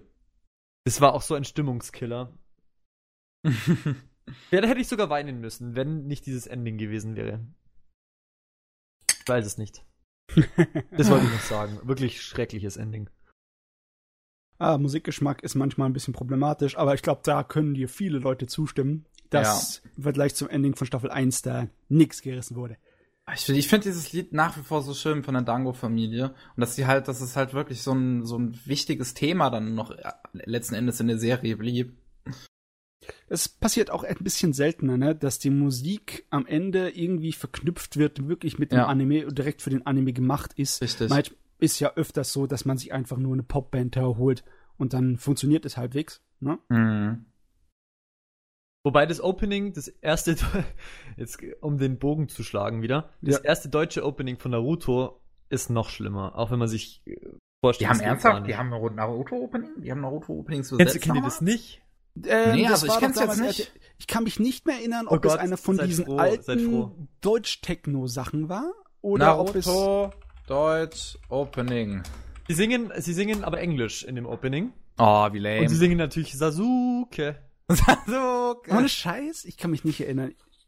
Ja, der, der Text geht un ungefähr so: Sasuke is very cool, Sakura the beautiful. Das ist der Refrain und dann kommt immer irgendwie so kryptisches so. Hätten sie doch lieber Deutsch-Techno genommen, wie bei Sailor Moon. Ach du Ah, das Sailor Moon Scheiße. so cool. Ich schau's mir gerade an. Ach, Also jeder, der den Podcast hört, der sollte kurz pausieren und wenn er es nicht kennt, reinhören. Das ist. Oh. das ist ja schmerzhaft. Wie konnte man das Menschen antun? Ja, vor allem das, das, das Japanische ist ja voll in Ordnung. Also, naja. Ja. Wo einige Openings von Naruto sind ziemlich genial. Ich finde immer noch Ja. das allererste Shippuden-Opening ist fantastisch. Ist richtig fetzig. Nee, ja, das finde ich gar nicht so gut. Gar- Ich kenne die jetzt nicht alle, aber ich finde auch, dass einige wirklich gute Openings und Endings bei Naruto dabei waren. Aber du Das kennst halt die- das Wichtigste. Das erste Deutsche. Hey. Sasuke. Oh. Ich finde auch, äh, ich habe das natürlich jetzt auf YouTube gesucht und äh, ich finde auch die Beschreibung ganz gut. Also es heißt halt Naruto German Opening, ist äh, das Videotitel und in der Beschreibung steht einfach nur German Haha. Ja, das ist, das ist so schlecht, dass sogar das Ausland schon sehr gut darüber informiert ist, dass es das gibt. Ah, Oh, wow. Halleluja. Ich Oh meine, Mann. es gibt ein. Jetzt kommt wieder der alte Sack. Es gibt ein paar Openings, deren internationale Version sehr, sehr spaßig ist. Zum Beispiel von äh, Fist of the North Star. Das französische Opening ist irgendwie voll geil. Kenn ich leider nicht. Okay. Ihr müsst euch mal das japanische Opening angucken. Das ist so richtig abgedrehter, Fist kitsch of verladener äh, North 80er Star. Jahre Japan-Pop. Ne? Mit richtig schrecklichem Englisch reingebaut. Und dann das französische Opening dazu ist so cool.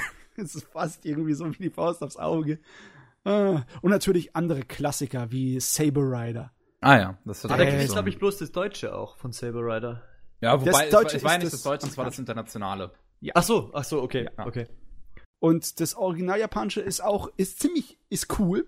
Ist halt auch so ein japanischer äh, Jazz-Pop. Ja, so Fusion-Jazz-mäßige Angelegenheit aus den 80ern.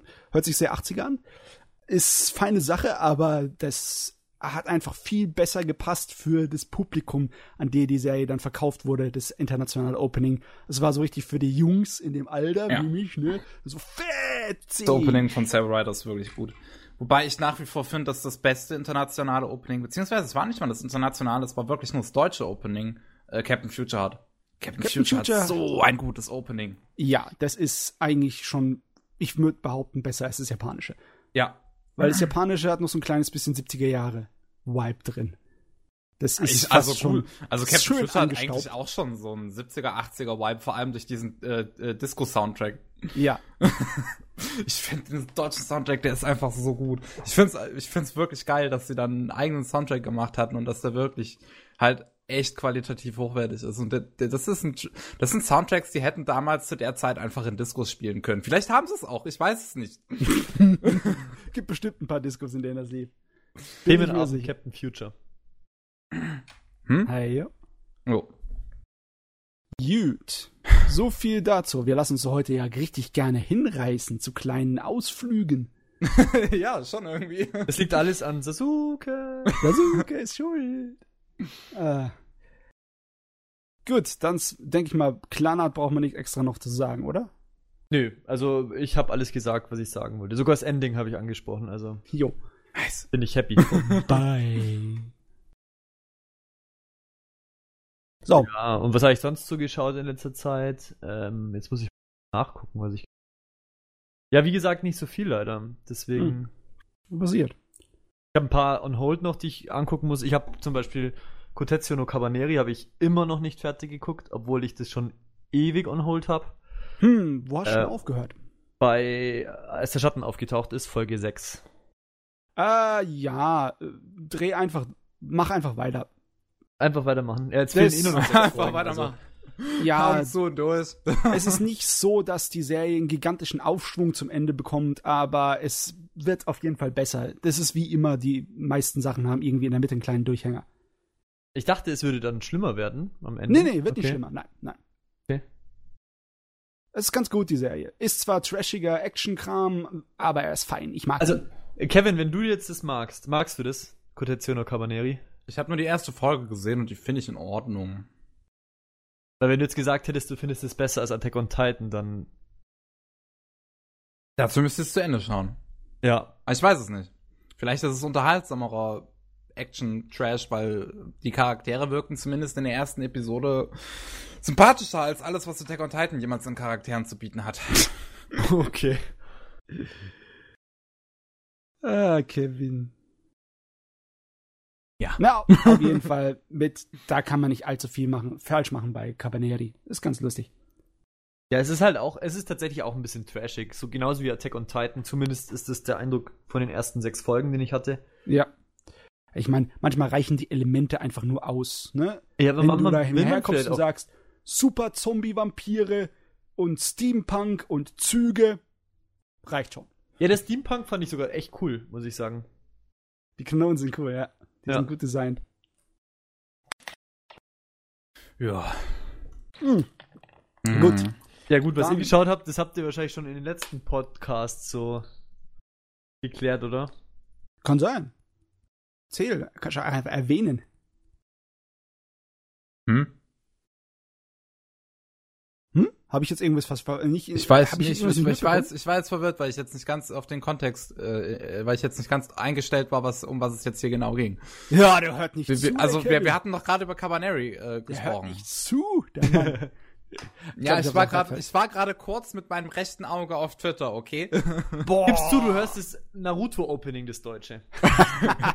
genau, ich lasse es gerade in Dauerschleife im Hintergrund laufen, weil ich das so geil finde. Du bist verzaubert.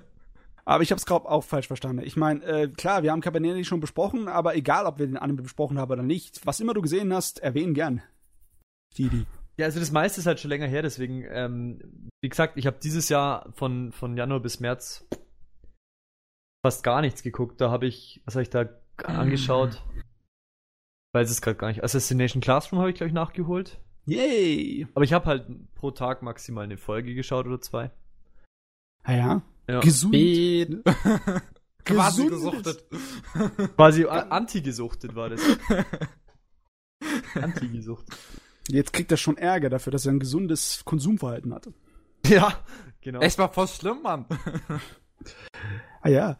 Da könnt ihr abgeben. Der Podcast muss ja nicht ewig gehen. Ja. Kevin, du Sau. Was hast du Ich geguckt? Sau! Äh, ich habe nur eine Sache, die ich da erwähnen kann, und zwar ähm, habe ich mit Pavel den äh, äh, zweiten Gurren Lagann-Film gesehen. Yes. Da hast du endlich mal die äh, äh, erweiterte, etwas alternativere Endesache da gesehen. Es ist so unglaublich gut. ne? Ist gut. okay. Ähm, ich ich habe ja die Serie schon mal vor Ewigkeiten gefühlt gesehen und habe die da so als äh, ganz gut äh, im Kopf abgestempelt. Aber jetzt, wo ich den zweiten Film nochmal gesehen habe, habe ich danach eigentlich, also ich habe den Tag danach den, eigentlich die ganze Zeit über Guren Lagann nachdenken müssen, tatsächlich. ähm, das Ding ist so, ist, das, das hat, das ist, ist, dieser, dieser Trigger-Style ist einfach was Besonderes, muss man Ja. einfach sagen. Zu der Ähm, Zeit waren sie noch nicht Trigger, aber ja, ich weiß, wie du meinst. ja. Ähm, ist, äh, ist ein bisschen zusammengekartet halt, die zweite Hälfte und mit einem alternativen Ende. Beziehungsweise alternative REM-Ende. Äh, es, ist, es läuft ja in letzten Endes aufs Gleiche hinaus, aber hat trotzdem äh, einige Änderungen. Ist etwas erweitert. Könnte man fast Ja. sagen. Ne? Wo setzt es Und- dann an, das Ende? Oder der Film? Also der Film fängt halt äh, so, äh, in der zweiten Hälfte halt an. Also so, wo, äh, wo, wo dieser zweite Arc halt losgeht. Ah, okay. Der Film los. Okay. Das ist wirklich zwei Filme, die die ganze Serie zusammenfassen in einer guten Art und Weise. Hm. Äh, wobei ich den ersten Film halt jetzt nicht gesehen habe, weil ich halt nur dieses Alternativzeug jetzt vom zweiten Film sehen wollte und der erste hat ja, hat mir zumindest Pavel gesagt, nichts Neues. Nee, das ist nur ein Zusammenschnitt. Ähm, auf jeden Fall äh, dieser, die, die, dieses Alternativkrams, was da passiert ist, ich weiß nicht, ob wir da jetzt unbedingt spoilern sollen. Ey, komm, wir haben es alle hier gesehen, oder? Spoilern wir jetzt einfach. Wer jetzt keine Spoiler haben möchte, der skippt einfach. Äh, also wer es noch nicht gesehen hat und jetzt nicht gespoilert werden möchte, der, der guckt einfach in die Beschreibung und skippt zum nächsten. Wir reden jetzt hier über Gurren Lagann mit Spoilern. Das Maul. Ähm, Go. und zwar, äh, ähm, du hast ja in der Serie, hast du ja gegen Ende dieses, wirklich dieses Abschlachtfest, wo einfach alle Nebencharaktere getötet werden.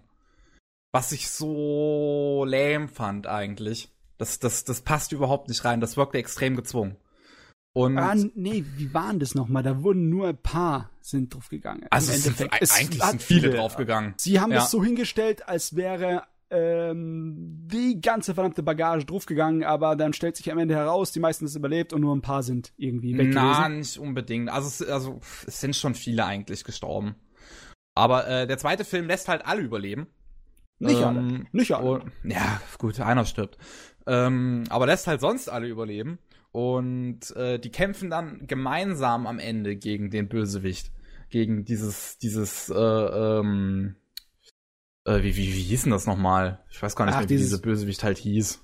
Dieses galaktische Gottwesen-Vieh, Ja. das einfach gequatscht werden muss, weil es ein Arsch ist. Anti-Spiral, genau, das war die Antispirale. Ähm, die kämpfen dann halt mit äh, vereinten Kräften gegen diese Antispirale und das ist so ein verdammt guter Kampf. Holy moly. Er sieht zum einen unglaublich episch aus und zum anderen halt wirklich dadurch, dass du diese ganzen anderen Nebencharaktere noch dabei hast. Jeder hat seine eigenen Fähigkeiten und das alles Mögliche. Und jeder erweitert das Team auf eine ganz spezielle und individuelle Art und Weise. Und das funktioniert so gut. Und das gibt dir so ein gutes Teamgefühl, vor allem weil das so schön zu der Serie passt. Die Serie ist unglaublich gut darin, sehr viele schöne, positive Werte zu vermitteln. Und allgemein die Leute von äh, Studio Trigger sind extrem gut darin, das in all ihre Anime irgendwie reinzupacken, dass du wirklich wichtige Werte als Zuschauer vermittelt bekommst und das so ganz nebenbei, ohne dass es dir das aufdrückt.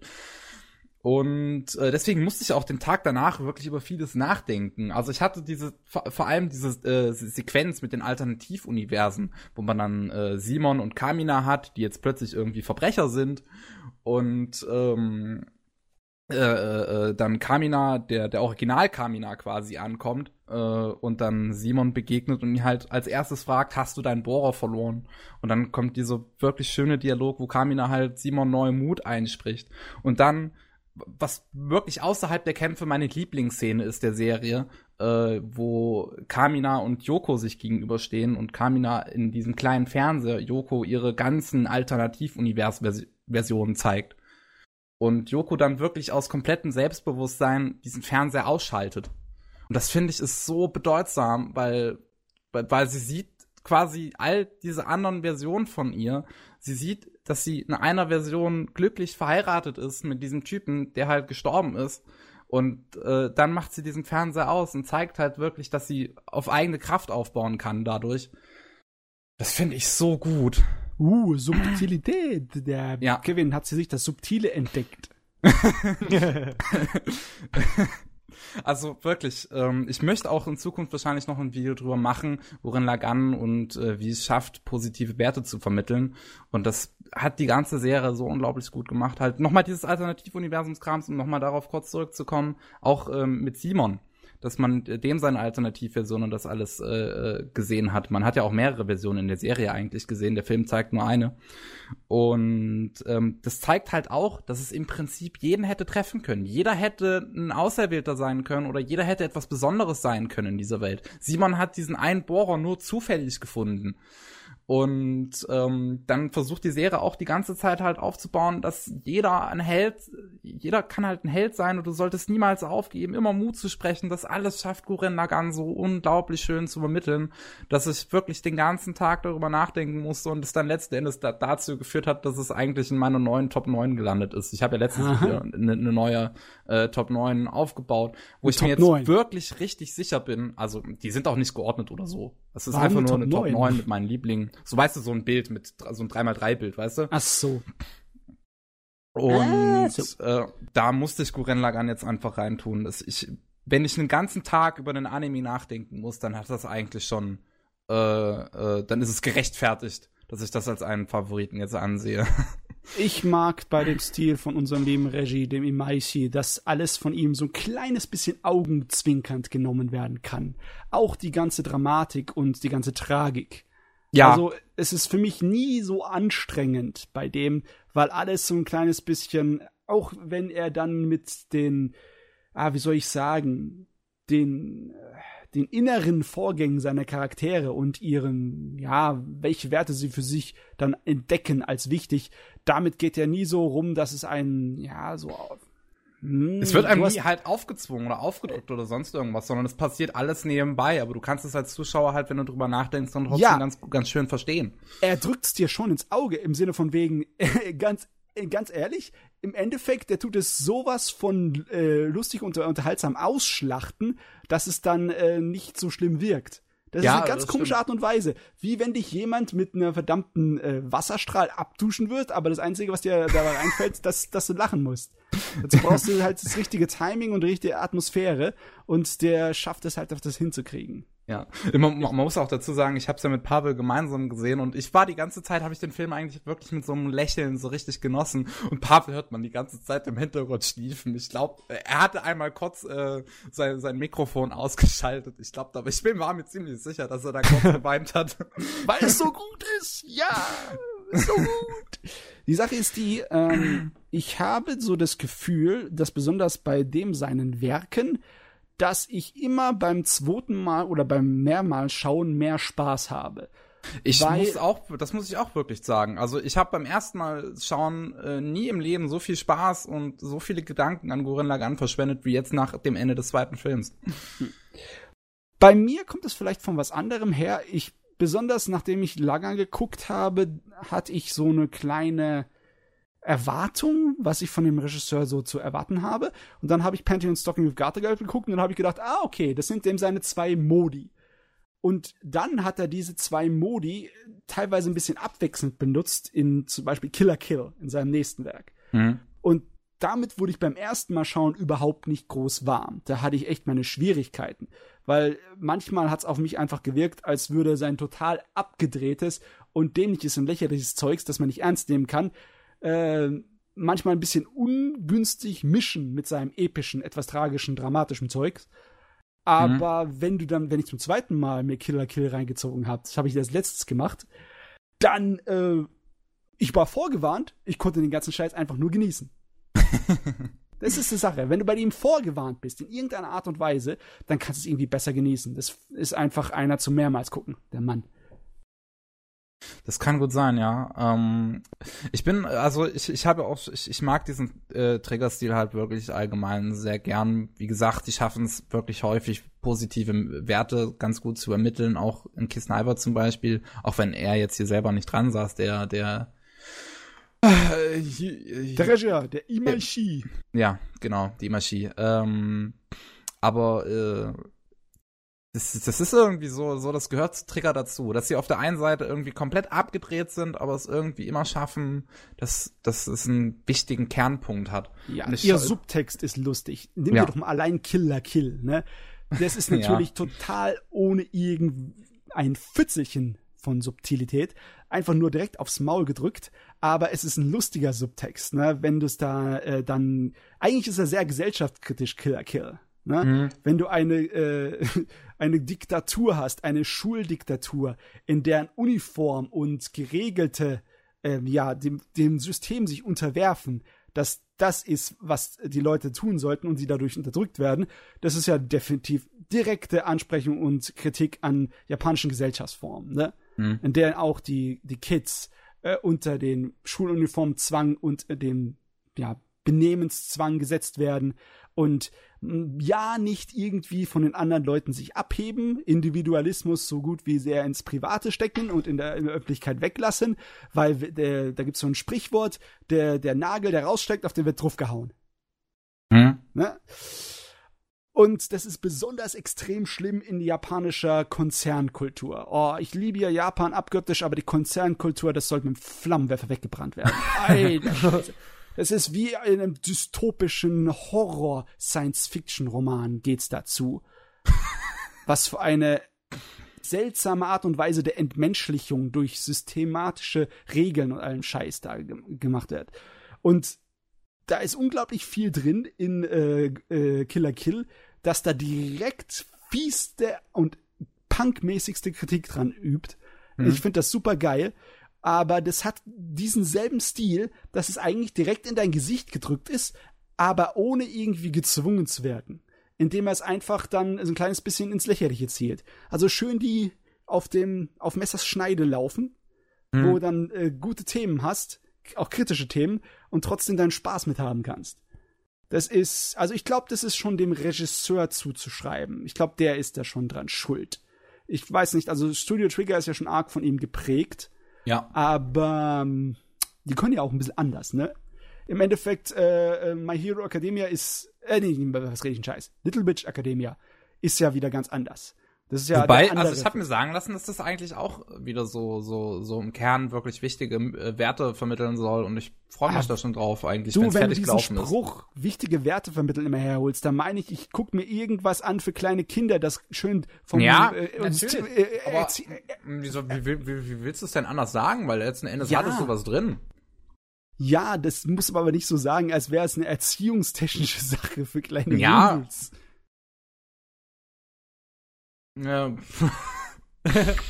ich, ich hatte ja meine Kiss Sniper Review zum Beispiel auch damit eingeleitet, dass man das Thema Freundschaft eigentlich sonst nur aus Kinderserien kennt, aber äh, Kiss Sniper war ja auch eine Serie, die halt eher an, an Jugendliche und Erwachsene gerichtet war. Und halt Nein, auch dieses Thema. Kevin, das Thema Freundschaft, Freundschaft, ist nicht nur in Kinderserien drin.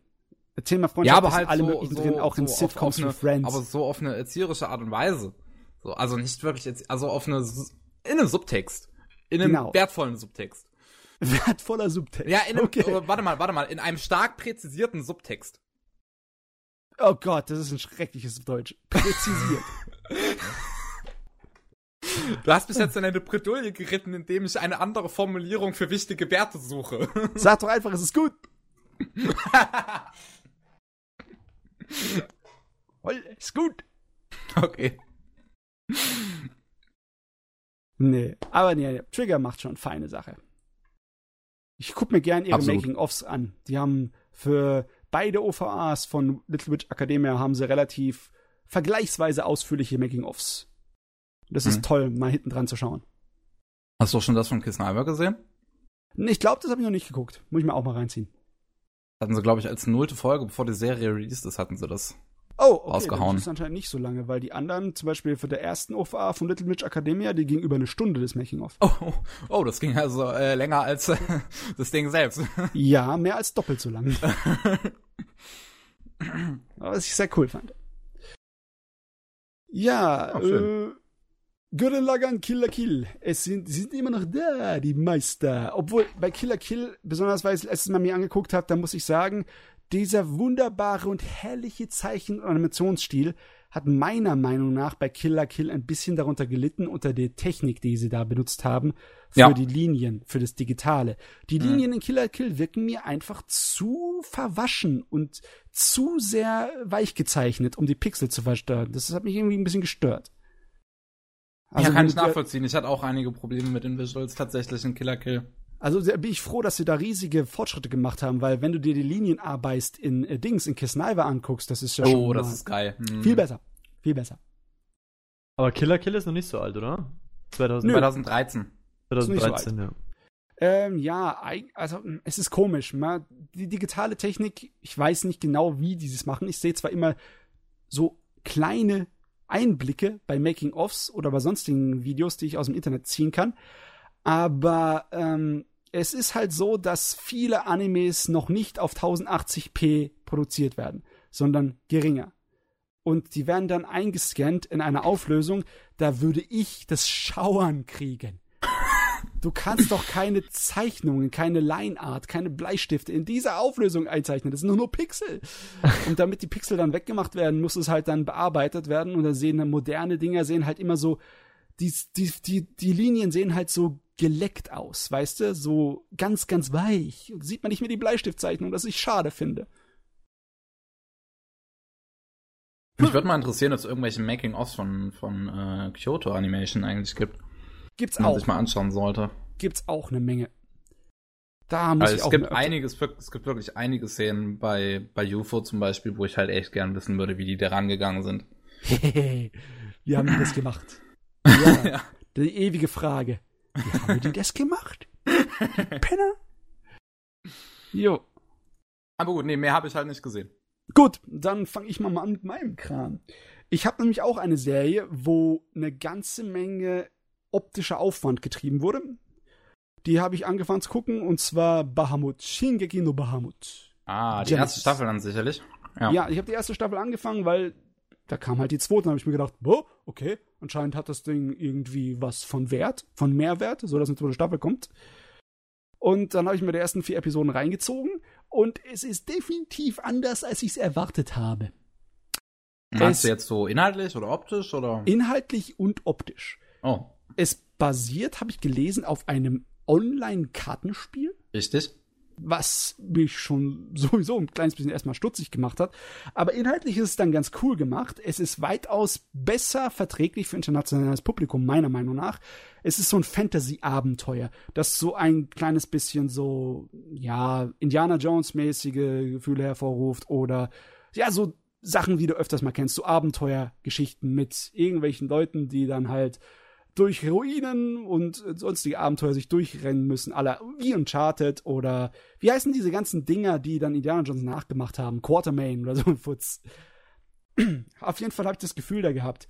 Es ist eine Fantasy-Welt, die arg bunt ist und die schon ein kleines bisschen so an Online-Spiele erinnert. Es sind zwar keine äh, typischen Elfen und Zwerge da am rumspringen, aber halt Teufel und Götter.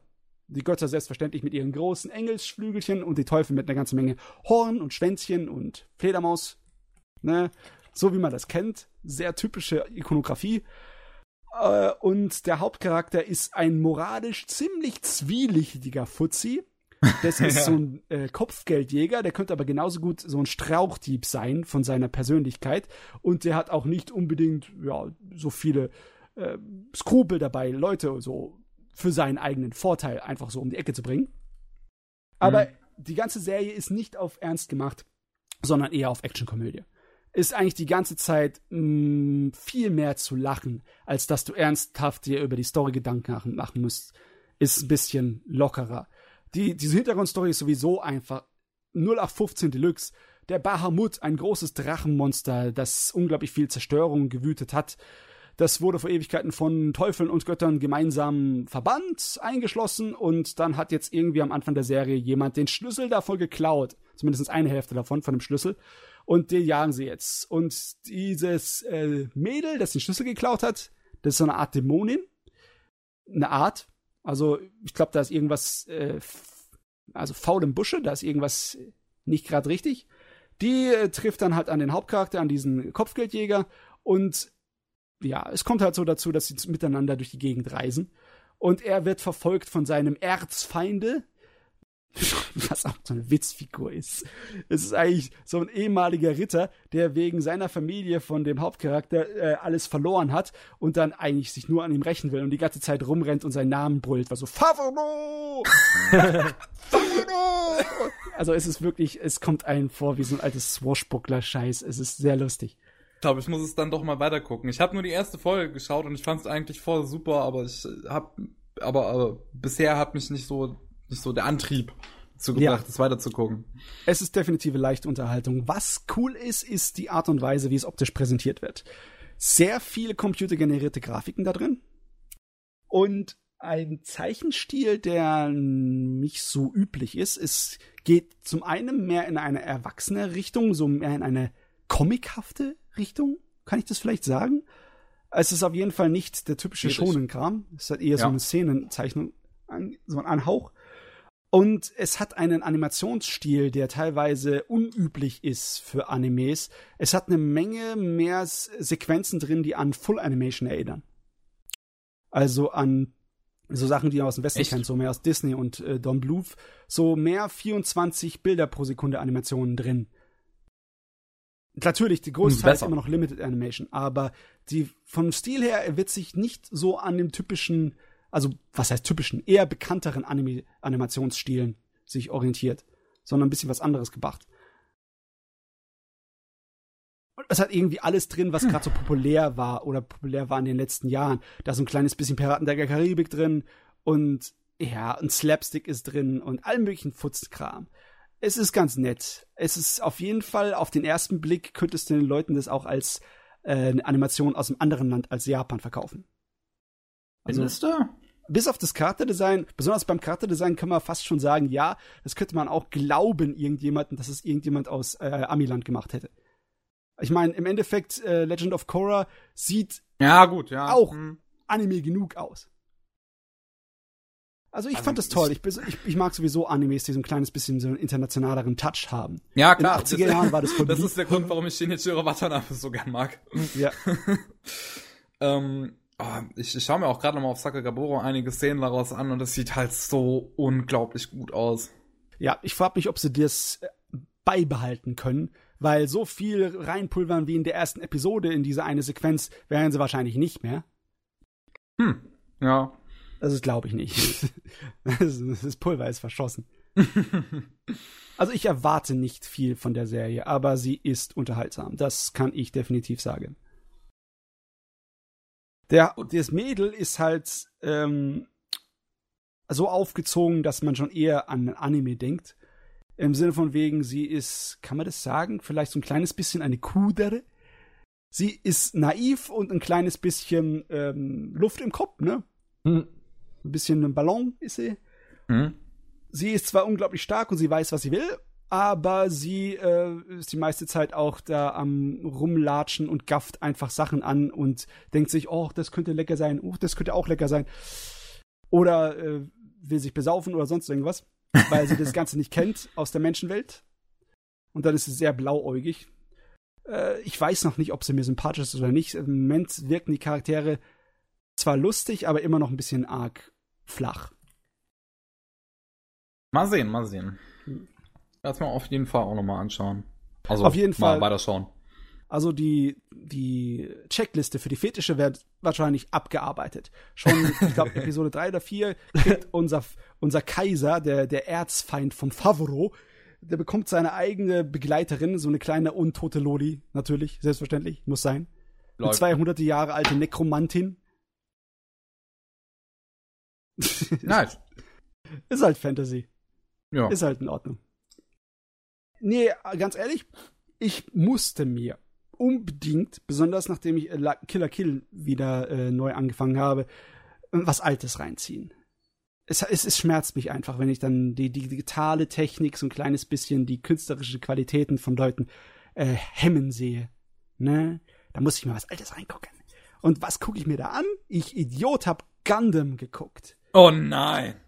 Was hast du ich muss gesehen? es tun. Ich muss es tun. Ich muss all die alten Gundam-Sachen nacheinander ach, Nein, abarbeiten. nicht. Doch, weil es hilft. Es hilft einem beim Verständnis. Ich bin gerade Zeta Gundam am gucken. Die 85, die Was? zweite große so, Gundam. Zeta Gundam. Zeta Gundam. Hm. Ähm, das sechs Jahre nach der ersten Gundam-Serie kam. Das hat eine Weile gedauert. Aber je mehr ich von den Dingen gucke, desto mehr merke ich, wie viele Mecha-Serien und besonders wie viele Gundam-Serien eigentlich nur die alten Schema und alten Formeln wiederholen. es wurde damals alles schon, also alles, was alles neu war und spaßig war, das ist irgendwie extrem hängen geblieben. Und nicht nur bei Gundam, auch bei anderen Leuten. Was für einen Einfluss diese blöde Sau von Tomino hatte. Ah, ist nicht normal ist nicht normal. Normal, ne? Aber du, also ganz nicht ehrlich, normal. für die Story und für die Charaktere gucke ich eigentlich Gundam nicht. Ich gucke Gundam für die Optik. Weil für ja, die Zeit. Ich glaube, das trifft auch so ziemlich jeden älteren Gundam zu. Fast jeden. Aber nicht den ersten. Den ersten guckst du nicht für die Optik. Da war ja, gut. da hatten Animes noch nicht so geschafft, den Umbruch. Der kam erst so 80, 81, wo du dann gute Sakuga-Animationssachen hattest. Das war davor nicht so. Da war das viel mehr sehr statische Schnitte und Scheiß. Da gibt es ein schönes Panel-Video zu, zu Sakuga, wo so auf jemand auf einer Messe so ein paar Leute so eine Präsentation gemacht haben. So, dass die danach mal angucken, Kevin. Das ist voll geil. Okay, ja. Hm. Ich will es auch mal tun. Auf jeden Fall in dem 85er Setem Gundam, da sind einige Animationssequenzen drin, die sind so prickelnd, die halten sich heute noch sehr gut. Dafür, dass es eine Fernsehserie aus 85 ist. Das ist ja nicht zu okay. fassen. Normalerweise sind 80er Jahre Fernsehserien nicht gut animiert und gezeichnet. Nein, überhaupt nicht. Egal wie viel ich sie lebe, das muss ich einfach eingestehen, dass das nicht gut ist. Und auch bei Zeta Gundam, da ist die Qualität, die schwankt schon teilweise arg. Ne? Wenn nichts Wichtiges passiert und die Leute nur reden und irgendwelche unwichtigen Gestiken oder sonstigen Sachen machen, da ist wird gespart ohne Ende.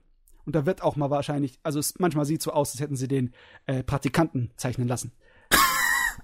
aber wenn es dann die Money Shots kommt, ja, wenn dann die Action-Sequenzen kommen, dann holen sie aber aus. Das ist ja nicht normal. Hei, hei, hei.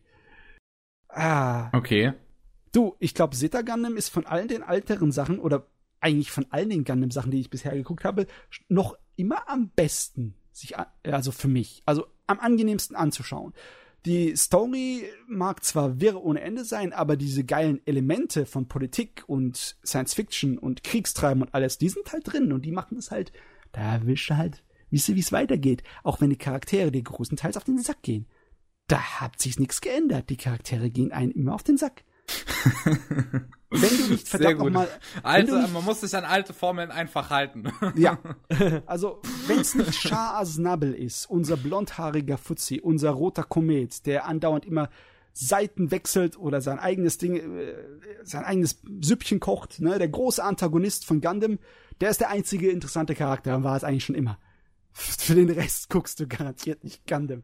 Nicht für Amurure, die alte Waschlappen Toseda ah, geht, der geht mir auf den Sack. Weil die alten Charaktere aus der ersten Gundam-Serie kommen in Zeta auch vor.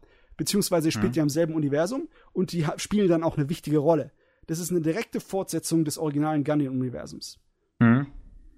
Und es gilt als das wichtigste Werk. Und ich will mal sehen, wie es da läuft, äh, besonders wenn ich gegen Ende komme. Ich habe schon meine Vorahnungen, weil Tomino galt ja besonders in den 80ern als sadistisches Arschloch, der gerne seine Charaktere am Ende in die schrecklichsten Situationen aller Zeiten bringt. Und dann sind sie, wenn sie am Leben sind, ist ihr Leben am Arsch. Danach. Dann sind sie RIP. RIP. In allem, ja, also, mal sehen, mal sehen. Auf jeden Fall, ich, es, geht, es geht auf jeden Fall flutsch. Das ist sehr episodenhaft, Gundam. Besonders die alten Sachen von Tomino der war diesem Schema von Action, Action, Action sehr unterlegen. Jede Episode gibt's einen Kampf. Das ist nicht so wie Gundam, äh, wie Iron Blooded Orphans, wo du drei Episoden Politik und Gerede hast und dann einen Kampf. Nein, hm. in jeder Episode fliegt irgendwas in die Luft oder wird irgendeine verdammte Stadt abgefackelt oder sonst wie. Okay, aber wirkt das dann nicht irgendwann ein bisschen gezwungen, vielleicht? Nee, also das muss ich ihnen lassen. Die, die, dass sie die, wie heißt es nochmal, den Konflikt überzeugend so inhaltlich vorantreiben, das funktioniert. Äh, in Hm. der ersten Gundam-Serie hat es meiner Meinung nach nicht so gut funktioniert. Da war eine ganze Menge, was einen an Kinder-Plastik-Roboter-Mecha-Serien erinnert hat, weißt du? Da kam auch eine Menge AKA Zeugs- Gundam. Ja. ja, da waren wirklich auch noch transformierende Roboter, die sich aus mehreren Dingern zusammengesetzt haben, waren im Original Gundam noch drin. Oh, nice. Und die gegnerischen äh, äh, ja, Mechas, die sie dann angeschleppt haben, um den Gundam zu besiegen, die haben einem auch irgendwie irgendwann an so Sachen erinnert wie Power Rangers. Aber in Okay. der zweiten, also in Zeta Gundam, machen sie das viel, viel besser. Auch wenn, also andere Sachen wirken dafür gezwungen, wie so irgendwelche, äh, so Julia, Julio und Romeo Romantik-Geschichten. ah, was Gundam auch immer drin hat. ja, andauernd, ne? Dass natürlich der gegnerische Pilot ist ein irgendwie im Labor angezüchtetes äh, Superwesen, ein künstlich erzeugter Mensch, die äh, total emotional unstabil ist und die geht dann raus, weil ja, in irgendeiner Art und Weise, in irgendeiner gezwungenen Art und Weise trifft sie dann halt auf den Hauptcharakter und die fangen an, ein kleines Techtelmechtel und natürlich müssen sie sich gleich danach irgendwie im Kampf gegenseitig über den Haufen metzeln. Oh nein. Tabash. Ah, da muss ich noch, da muss ich auch wieder an, an, an, oh Gott, wie hieß es? Äh, welche Gundam-Serie war das? Die ATMS-Team. Ja. Denken, was das so unglaublich reingezwungen hat. Was, wo ich so immer noch im Strahl kotzen könnte.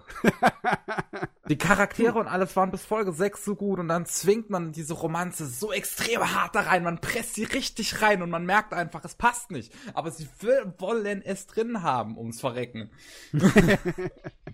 Oh Mann. Also, wenn du. Gundam ist auch so eine Sache. Wenn du vorgewarnt bist, kann man es viel besser genießen, meiner Meinung nach. Also, Gundam nicht gucken, weil du hier äh, geile Charaktere willst. Eigentlich die Charaktere mehr ignorieren und es gucken, wie halt, du willst Science Fiction, Explosionen und viel Geballere. Man sollte nur einen Blooded Orphans für die Charaktere gucken. Ich muss mal die zweite Staffel zu Ende gucken. Ich auch. Ja, Gottverdammt. Wie sieht's bei dir aus, Stevie? Bist du eigentlich überhaupt irgendwie mit Gundam bewandert? Nee, gar nicht. Gar nicht. Ich bin Ist- aber auch kein Mecha-Fan tatsächlich. Äh, ja. Ja. Deswegen habe ich mich auch lange gesträubt, Neon Genesis Evangelion zu gucken, auch wenn ich Hm. weiß, dass es da jetzt nicht primär um Mecha geht, aber es hat halt doch einen Einfluss und ich, Äh, ich will oder nicht, es tut mir meistens einen Abbruch in meinem, äh, in meinem Spaß, wenn ich eine Serie gucke. Du, das sind eigentlich zwei verschiedene Paar Schuhe. Weil besonders Gundam, das mag zwar Mecha sein, das mag zwar Kampfroboter sein, aber die werden eigentlich grundsätzlich im militärischen Sinne gearbeitet. Es können genauso gut Zweite Weltkrieg äh, Flugzeuge sein und die Hauptcharaktere sind Piloten, die auf einem Flugzeugträger stationiert sind. Das ist sowieso das typische Gundam-Schema. Ach so, Und, okay, ja. aber, aber da- sie sind schon in den Robotern drin, oder? So wie Die man sind in sich Robotern halt drin. klassisch Mecha vorstellt. Die kämpfen mit den Robotern, aber die kämpfen nicht mit den Robotern so wie zum Beispiel in Evangelion oder in anderen Dingern. Es ist keine Riesenroboter-Angelegenheit. Es ist, die Roboter sind einfach ähm, militärisches Gerät. Wie ein Panzer oder wie ein Flugzeug oder wie sonst was. Und so werden die Dinger auch benutzt. Jo. Und Okay, ja, vielleicht, vielleicht bin ich da ein bisschen voreingenommen, das mag sein, klar. es, also bei Mecha kann man generell in die zwei Sachen unterscheiden, meiner Meinung nach. Da gibt's so Mecha-Sachen wie Gurren Lagann oder äh, wie Evangelion, wo das alles, auch wenn es einen militärischen Charme oder irgendwie so eine, so eine Farbgebung hat, dass es immer größtenteils mehr fantastischer ist. Es ist mehr Science Fiction, so Sachen wie Godzilla-mäßig, ne? wo du einfach riesige Wesen hast, die aufeinander einschlagen. Mhm. Das hat zwar nicht immer nur was mit der Größe zu tun, es gibt auch Mecha-Serien, die unter das Schema fallen, wo die Mechas keine Hochhäusergrößen haben, aber bei diesen militärischen äh, Science-Fiction-Mecha-Angelegenheiten, da ist es äh, halt fast schon nebenbei, dass es äh, Roboter sind. Das ist einfach halt praktisch, dass sie Roboterform haben, weil man sie dafür taktisch dann für andere Sachen noch benutzen kann. Aber im Endeffekt, die fliegen durchs Weltall, können genauso gut Weltraumschiffe sein. Ne, könnten genauso Jets sein. Jo. Gundam geht's halt eigentlich wirklich nur um militärische Aktionen. Also es, es ist, die, die beiden Parteien könnte, man könnte es sowieso immer betrachten, dass Gundam eigentlich versucht, nur den Zweiten Weltkrieg nachzustellen. das kann man sagen. Zumindest Krieg, ja. Ja. Ja, wenn man die Parteien halt bedenkt, ich meine, hier die, die, die Sions, die wirken schon eigentlich immer wie Nazis halt. Ah, ja, es ist aber lustig. Eigentlich sind die Seons, wenn du es dir direkt überlegst, eher eine Anspielung auf äh, Amerika. Und zwar auf das alte Mhm. Amerika im Unabhängigkeitskrieg. Ich meine, was sind die Seons? Das sind die Kolonien von der Erde, die sich einfach dann ausgebeutet werden von der Erdregierung und dann ihre Unabhängigkeit erkämpfen wollen und dann ge- gerät anstelle von einem, äh, wie heißt nochmal, einem Fuzzi, der äh, so ein Idealist ist und ein Philosoph, gerät eine militärische Faschistengruppe an die Macht und dann gibt's Krieg zwischen den beiden. Das ist Mhm. eine Mischung aus Deutschland und Amerika im Endeffekt. Amerika zu den Unabhängigkeitskriegszeiten und Deutschland zu der Nazikriegszeit. So eine Mischung ist Seon eigentlich. Die Seons. Was ich eigentlich ganz lustig finde. Wie gesagt, die Elemente von Gundam storytechnisch und welttechnisch sind immer voll geil. Die eigentliche Erzählweise da. Ich finde es auch bei den Sions halt eigentlich immer ganz witzig. Ich meine, es gibt ja extra diese, ähm, diese OVA-Serie, wo in jeder Episode äh, die Sions irgendeine Superwaffe erfinden. Das ist eigentlich auch wirklich so Nazi-Deutschland, wie, wie man sich vorgestellt hat. Dass Ja. man mit ir irgendwelchen Superwaffen ankommt. Das ist aber auch, da werden auch die Fußstapfen der früheren Gundam-Dinge halt einfach abgelaufen. Weil sie dann halt auch in dem alten Schema, wie es halt damals für diese Action-Roboter-Serien bekannt war, die Bösewichten immer fast jede Episode mit einer neuen Waffe ankommen, die dann der Gundam besiegen musste, ne? Ja klar, aber deswegen, deswegen meine ich ja, dass ich halt schön finde, dass es extra wirklich diese OVA-Serie gibt, die sich da in jeder Folge Ja. halt das, Ja. das, das nochmal aufgreift.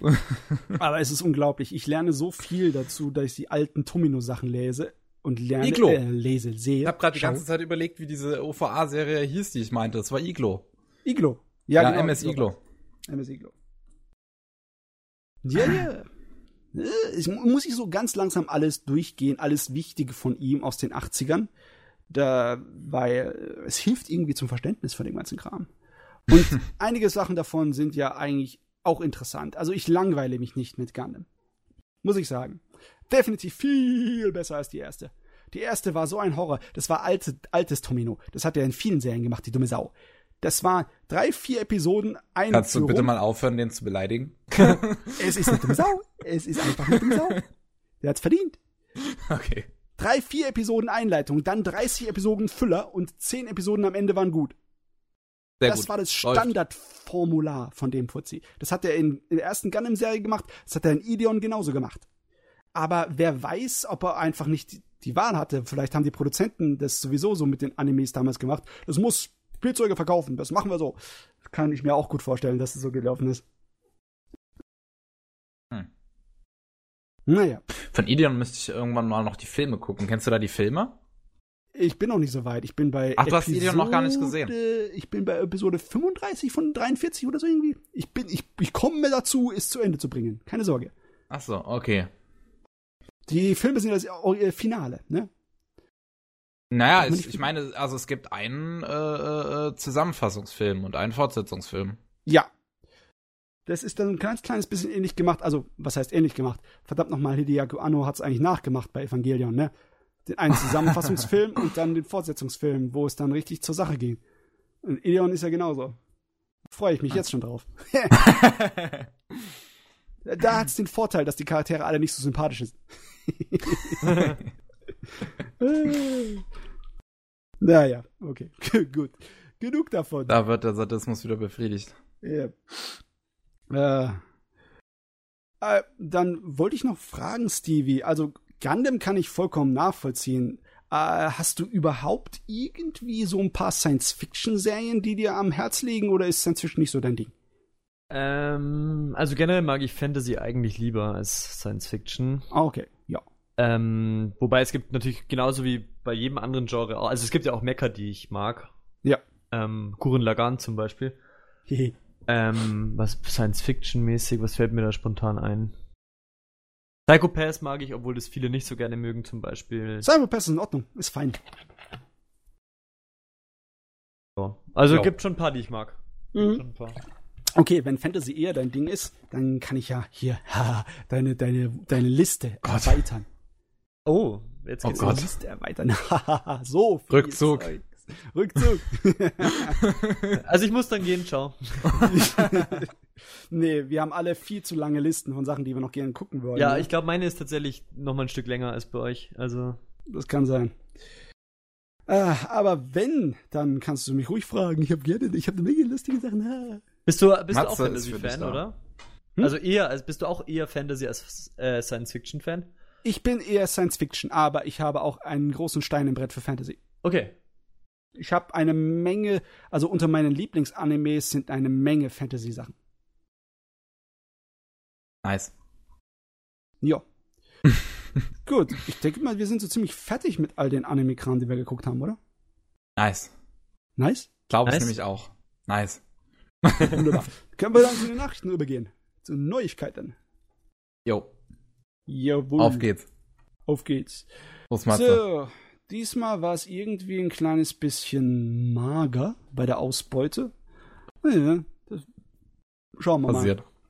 Also, was mich sehr freut, ist, dass Thunderbolt Fantasy, die zweite Staffel, definitiv kommt. Sie kommt allerdings leider erst 2018.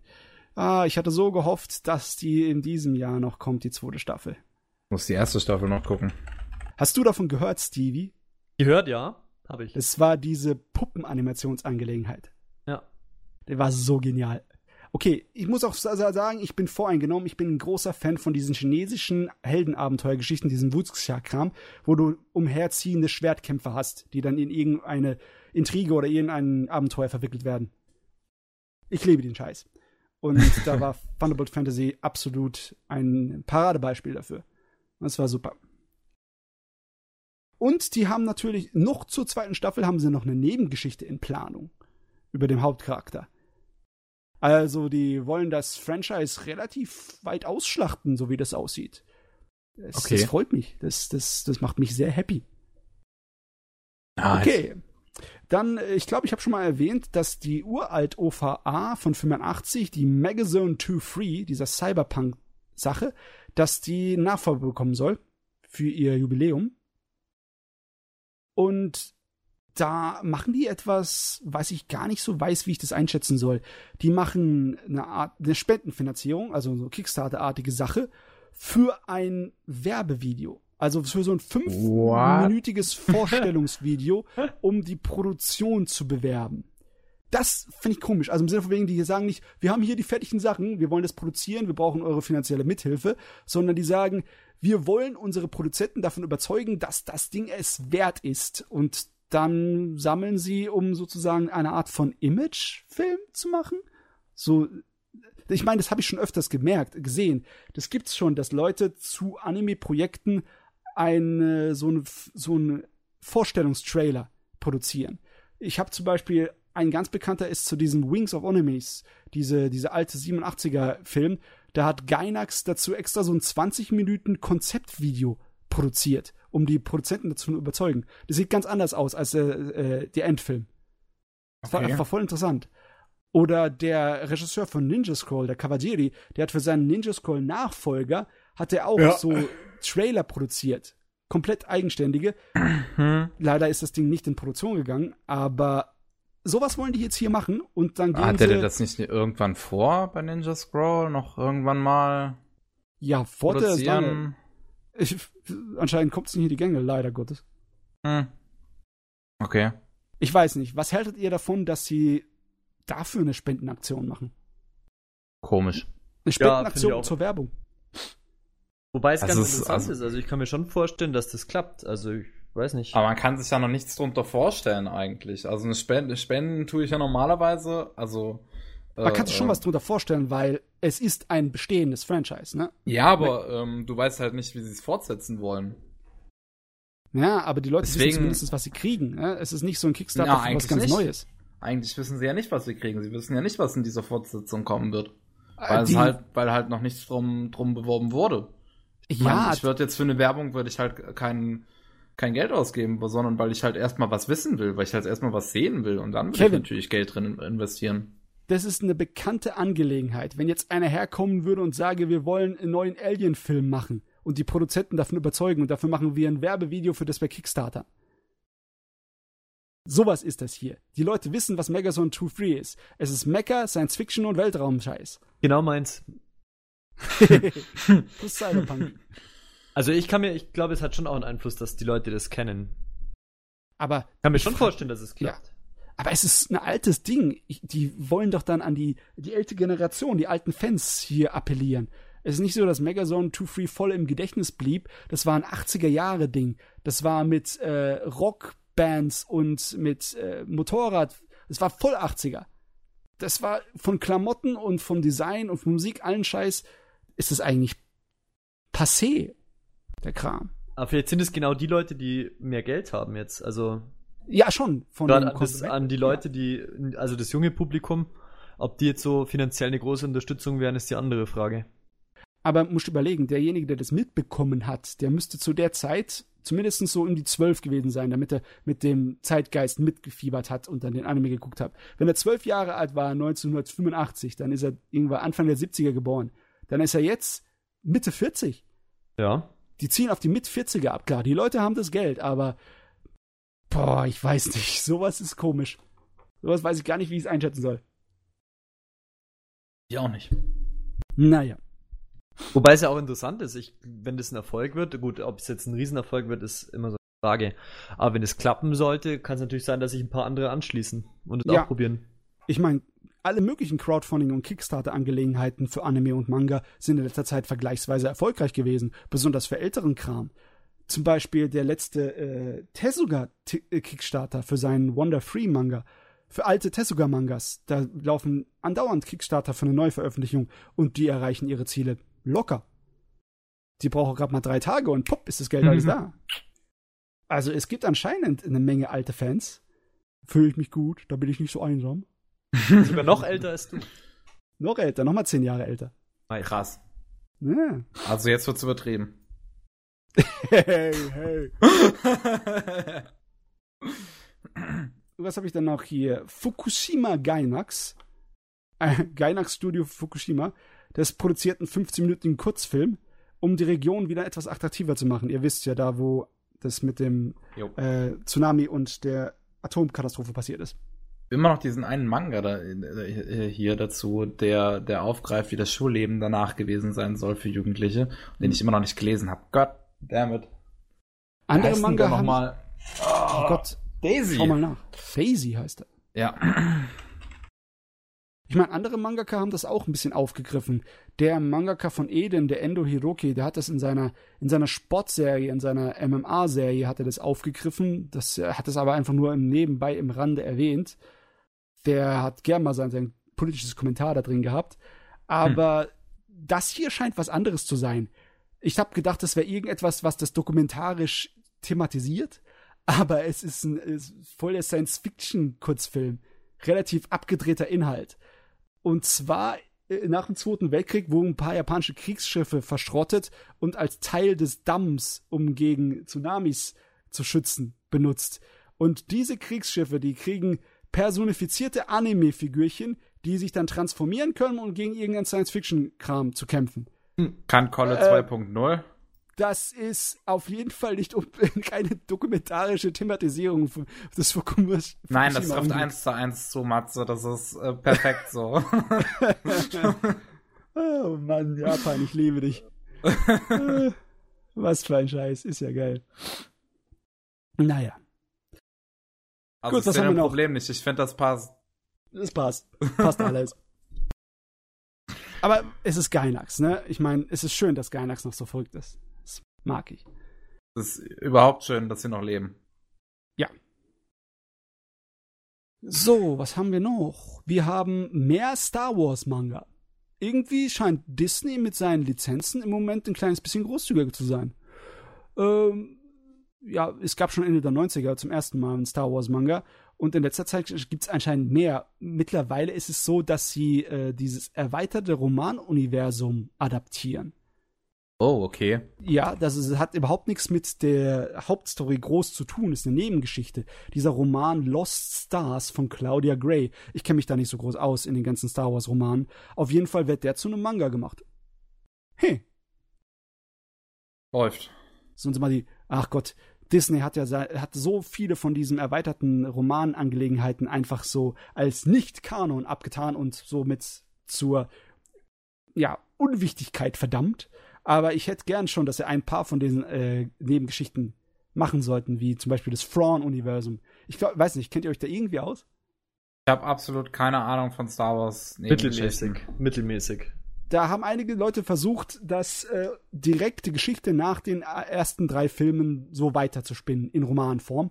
Und eine der besten, äh, erfolgreichsten und wahrscheinlich auch qualitativ hochwertigen ist dieser Fuzzi, dessen Hauptcharakter ein Bösewicht ist, ein äh, imperialer Admiral, der ganz, ganz, ganz viele Probleme für unsere Hauptcharaktere hervorruft. Okay. Ja, und den würde ich sehr, sehr gerne auch in Manga-Fassung sehen. Klingt jetzt auch gar nicht so schlecht, muss ich sagen. Hm. Mal sehen, vielleicht kommt's ja, wenn Disney so weitermacht. Brav ist Disney. Ganz brav. Naja. Was heißt naja? Was heißt naja? Also Disney als äh, brav zu bezeichnen, ist erstmal falsch. Sie sind braver als Nintendo. Ja, gut. Okay, so viel, so viel kann man Ihnen doch zustimmen. Ja, braver als Nintendo. Gut. Was haben wir denn noch? Äh, noch mehr Manga-Nachrichten und zwar der Angel Heart Manga von dem Autor von City Hunter, vom Kasahojo. Der endet nun im Mai. Der lief 16 Jahre lang. Und das ist schön zu sehen, dass er endet, weil ich habe ihn irgendwann mal ab Kapitel 120 oder so aufgehört damit und habe mir gedacht, oh Gott, ich kann nicht warten auf den für jeden Monat. Und jetzt, wo er zu Ende ist, denke ich mal, werde ich mal da noch mal das Ding reinziehen und gucken, ob er sich irgendwie positiv entwickelt, weil der ist auch so ein Futze, der macht relativ episodenhafte Angelegenheiten, die irgendwo hinmeandern, ohne großen roten Farben. Also da ist es auch so eine Endlosangelegenheit immer bei dem gewesen. Das Original City Hunter hatte auch nicht wirklich ein Ende. naja. Aber trotzdem, jetzt hört es auf und dann kann man das mal wieder sich reinziehen. Ich weiß gar nicht, wie viele Bände er hat, muss ich mal nachschauen. Aber es werden wahrscheinlich eine Menge sein. Uh, nach 16 Jahren. Ja, könnten, also mehr als zwei. Mehr als zwei. wie kommst du auf zwei? Ist es nicht. Gut, äh, was haben wir noch? Ein neuer Miyazaki-Kurzfilm. Der wird dieses Jahr schon im Juli aufgeführt. Der kommt schon da raus. Oh. Ja, das hat er relativ schnell gemacht. Da hat er sich angeblich zum ersten Mal an computergenerierte Grafiken ge äh, gewagt. Boah, das ist überhaupt nicht so sein klassischer Stil. So gar nicht. Ich frage mich, was er da angestellt hat. Bin ich echt mal interessant. Finde ich echt mal interessant. Dann sind so richtig hässliche CGI-Animationen aufpassen. Hm? Weiß man schon, wie lange der dauern wird? Oh, der wird kurz sein, irgendwas 20 Minuten. Nur ein Kurzfilm. Ja. Ähm, sein nächstes vollkommen, also so ein abendfilmendes Filmprojekt hat er ja auch noch in der Mache, aber da war anscheinend viel zu äh, optimistisch. Der hat irgendwas gesagt von 2018 und der Produzent von Ghibli kam daher, von Ghibli, und sagt, niemals, nie im Leben. 2019, frühestens, frühestens, wahrscheinlich eher 2020.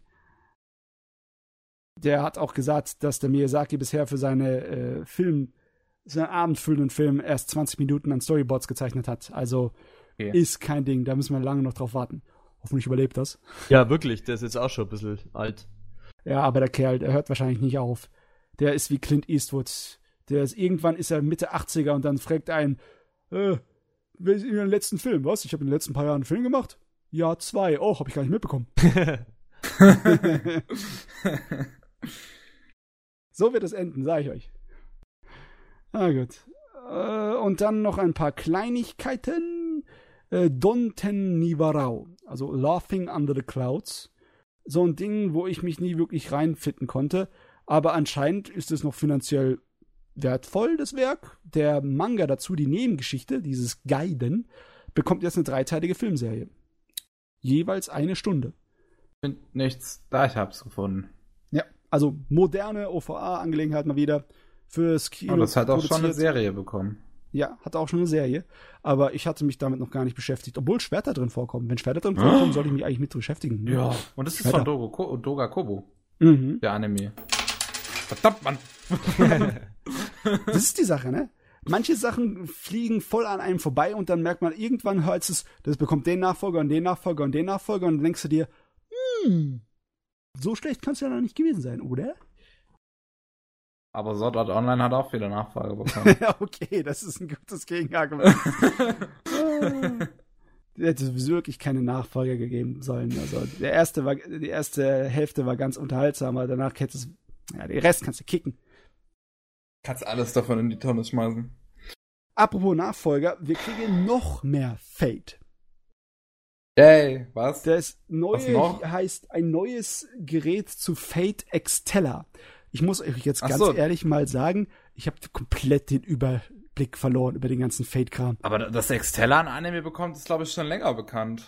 Nee, ich meine ein komplett neues, originelles Extella-Werk. Im Sinne von wegen, die macht dann. Ach, noch Äh, eins zu Extella. Ja, Was? Was? Wie Also, jetzt? entweder ein Extella-Nachfolger oder ein Extella-Alternativuniversum, ob sie es dann als Spiel rausbringen oder als Visual Novel oder. Hä? Ab- Aber also also du also du meinst jetzt so an sich einfach irgendeine Fortsetzung, die erscheinen wird zu dem Extella-Spiel, was es bereits gibt, meinst du Ja. jetzt? Also, Okay. ich wollte eigentlich das nur erwähnen im Sinne von wegen mehr Fate. Und ich habe jetzt schon null Überblick. Bei mir ist es immer so, ich denke, ich habe Überblick und dann kommt wieder irgendwas Neues, wo ich keine Ahnung habe, was es ist und dann weiß ich, ich habe in Wirklichkeit gar keinen Überblick. ja. Es ist so krass, dass sich das Schema noch nicht in den Grund und Boden gerissen hat. Ich verstehe es nicht. Aber ja. Ach nee, ich weißt du, was ich gerade im Kopf hab, äh, hatte, als du Fate Extella gesagt hattest? Ich dachte nämlich an den an an Fate Apokrypha. Okay, was ja als auch noch Anime noch dieses Jahr kommt. ja. Fate überall. Es ist, teil- es ist manchmal schlimmer noch als bei der Bakemonogatari-Angelegenheit.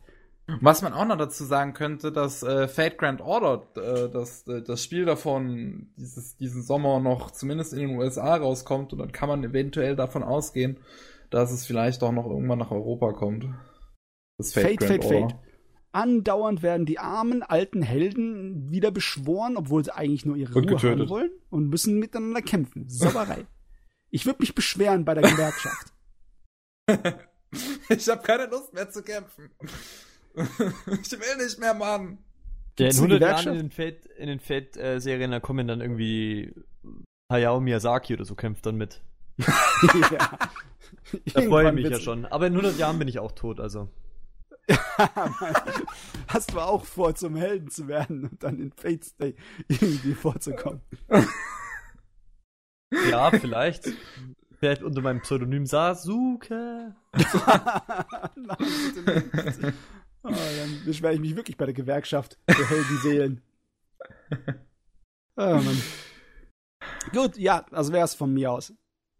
Okay, äh, ähm, K-On! bekommt eine Gesamtausgabe noch in Deutschland, aber die kommt nur komischerweise als DVD raus und nicht als Blu-ray, warum auch immer. Okay. Ähm, es ist endlich bekannt, wann die zweite Staffel von Alternate Zero auch in Deutschland rauskommen wird, weil die erste Staffel kam ja schon 2015. Hm. Und äh, die zweite Staffel soll äh, Anfang 2018 rauskommen in Deutschland. Die lassen sich Zeit. Ja, ungefähr, so ein bisschen. Real Life äh, bekommt äh, ein vierfolgiges Finale. Also der, der TV-Anime, der so rausgekommen ist. Ich glaube, der Manga ist noch gar nicht fertig, oder? Zu Ich hab keine Real Life. Ahnung. Sorry, da weiß ich nicht. Äh, auf jeden Fall wird es nochmal vier Folgen geben, die das Ganze, die zumindest äh, den Anime abschließen sollen. Jawohl. Und Yuri on Ice bekommt einen Film mit neuer Handlung. Also, dass irgendwas Neues von Euro on Ice kommt, das war absolut, das war nicht zu vermeiden. Ja. Aber ein Film, das habe ich jetzt nicht unbedingt erwartet. Tja. Wird Übrigens, Real Life ist noch geben. nicht abgeschlossen. Mehr, mehr, mehr gibt's aber noch nicht zu, zu, sagen. Halt nur, dass dieser Film kommen wird. Okay. Soll er so machen? Joa. Real Life, also der Manga läuft noch. Ja, hab auch gerade nachgeguckt. Äh, ist es ein Original eigentlich? Ist es ein Light Novel oder ein Manga? Das ist ein Ich Manga. Ich vergesse ein das bei. Real Life immer. Ein Webmanga ist es im Ah, okay. Original. Jo. Ich hab auch nichts mehr. Das war alles. Es ist nicht viel passiert. Gut, wunderbar, sind fertig für heute. Aber so richtig fertig. Fertig mit den Nerven, fertig mit Gundam. fertig mit Mit Sci-Fi. Titans, Sci-Fi und Fantasy und allem Scheiß. Wunderbar. Fifi. Oh Gott. Ey, das. Ich beim nächsten Podcast. Kevin ich ist beim nächsten- ich, ich, ich, ich, ich fahr einfach runter. Uh, Kevin fährt runter. Wir sollten aufhören. Jo. war jetzt sofort mit dem 78. Podcast. Ähm, dabei hatten wir zum einen als Gast den Stevie. Jo, cool, dass ich da sein durfte. Dankeschön. War auch Ihr schön wisst, mit ihr wisst ja, ich bin echt, ich mache echt richtig coolen Content, also. Ja, hau Ah, rein hier. Super. Und wenn ihr was zu Budget wissen wollt, dann fragt mich, weil. Und äh, dabei war auch Matze Es war mir eine Ehre. und ich, der Starkev. Bye! Ciao.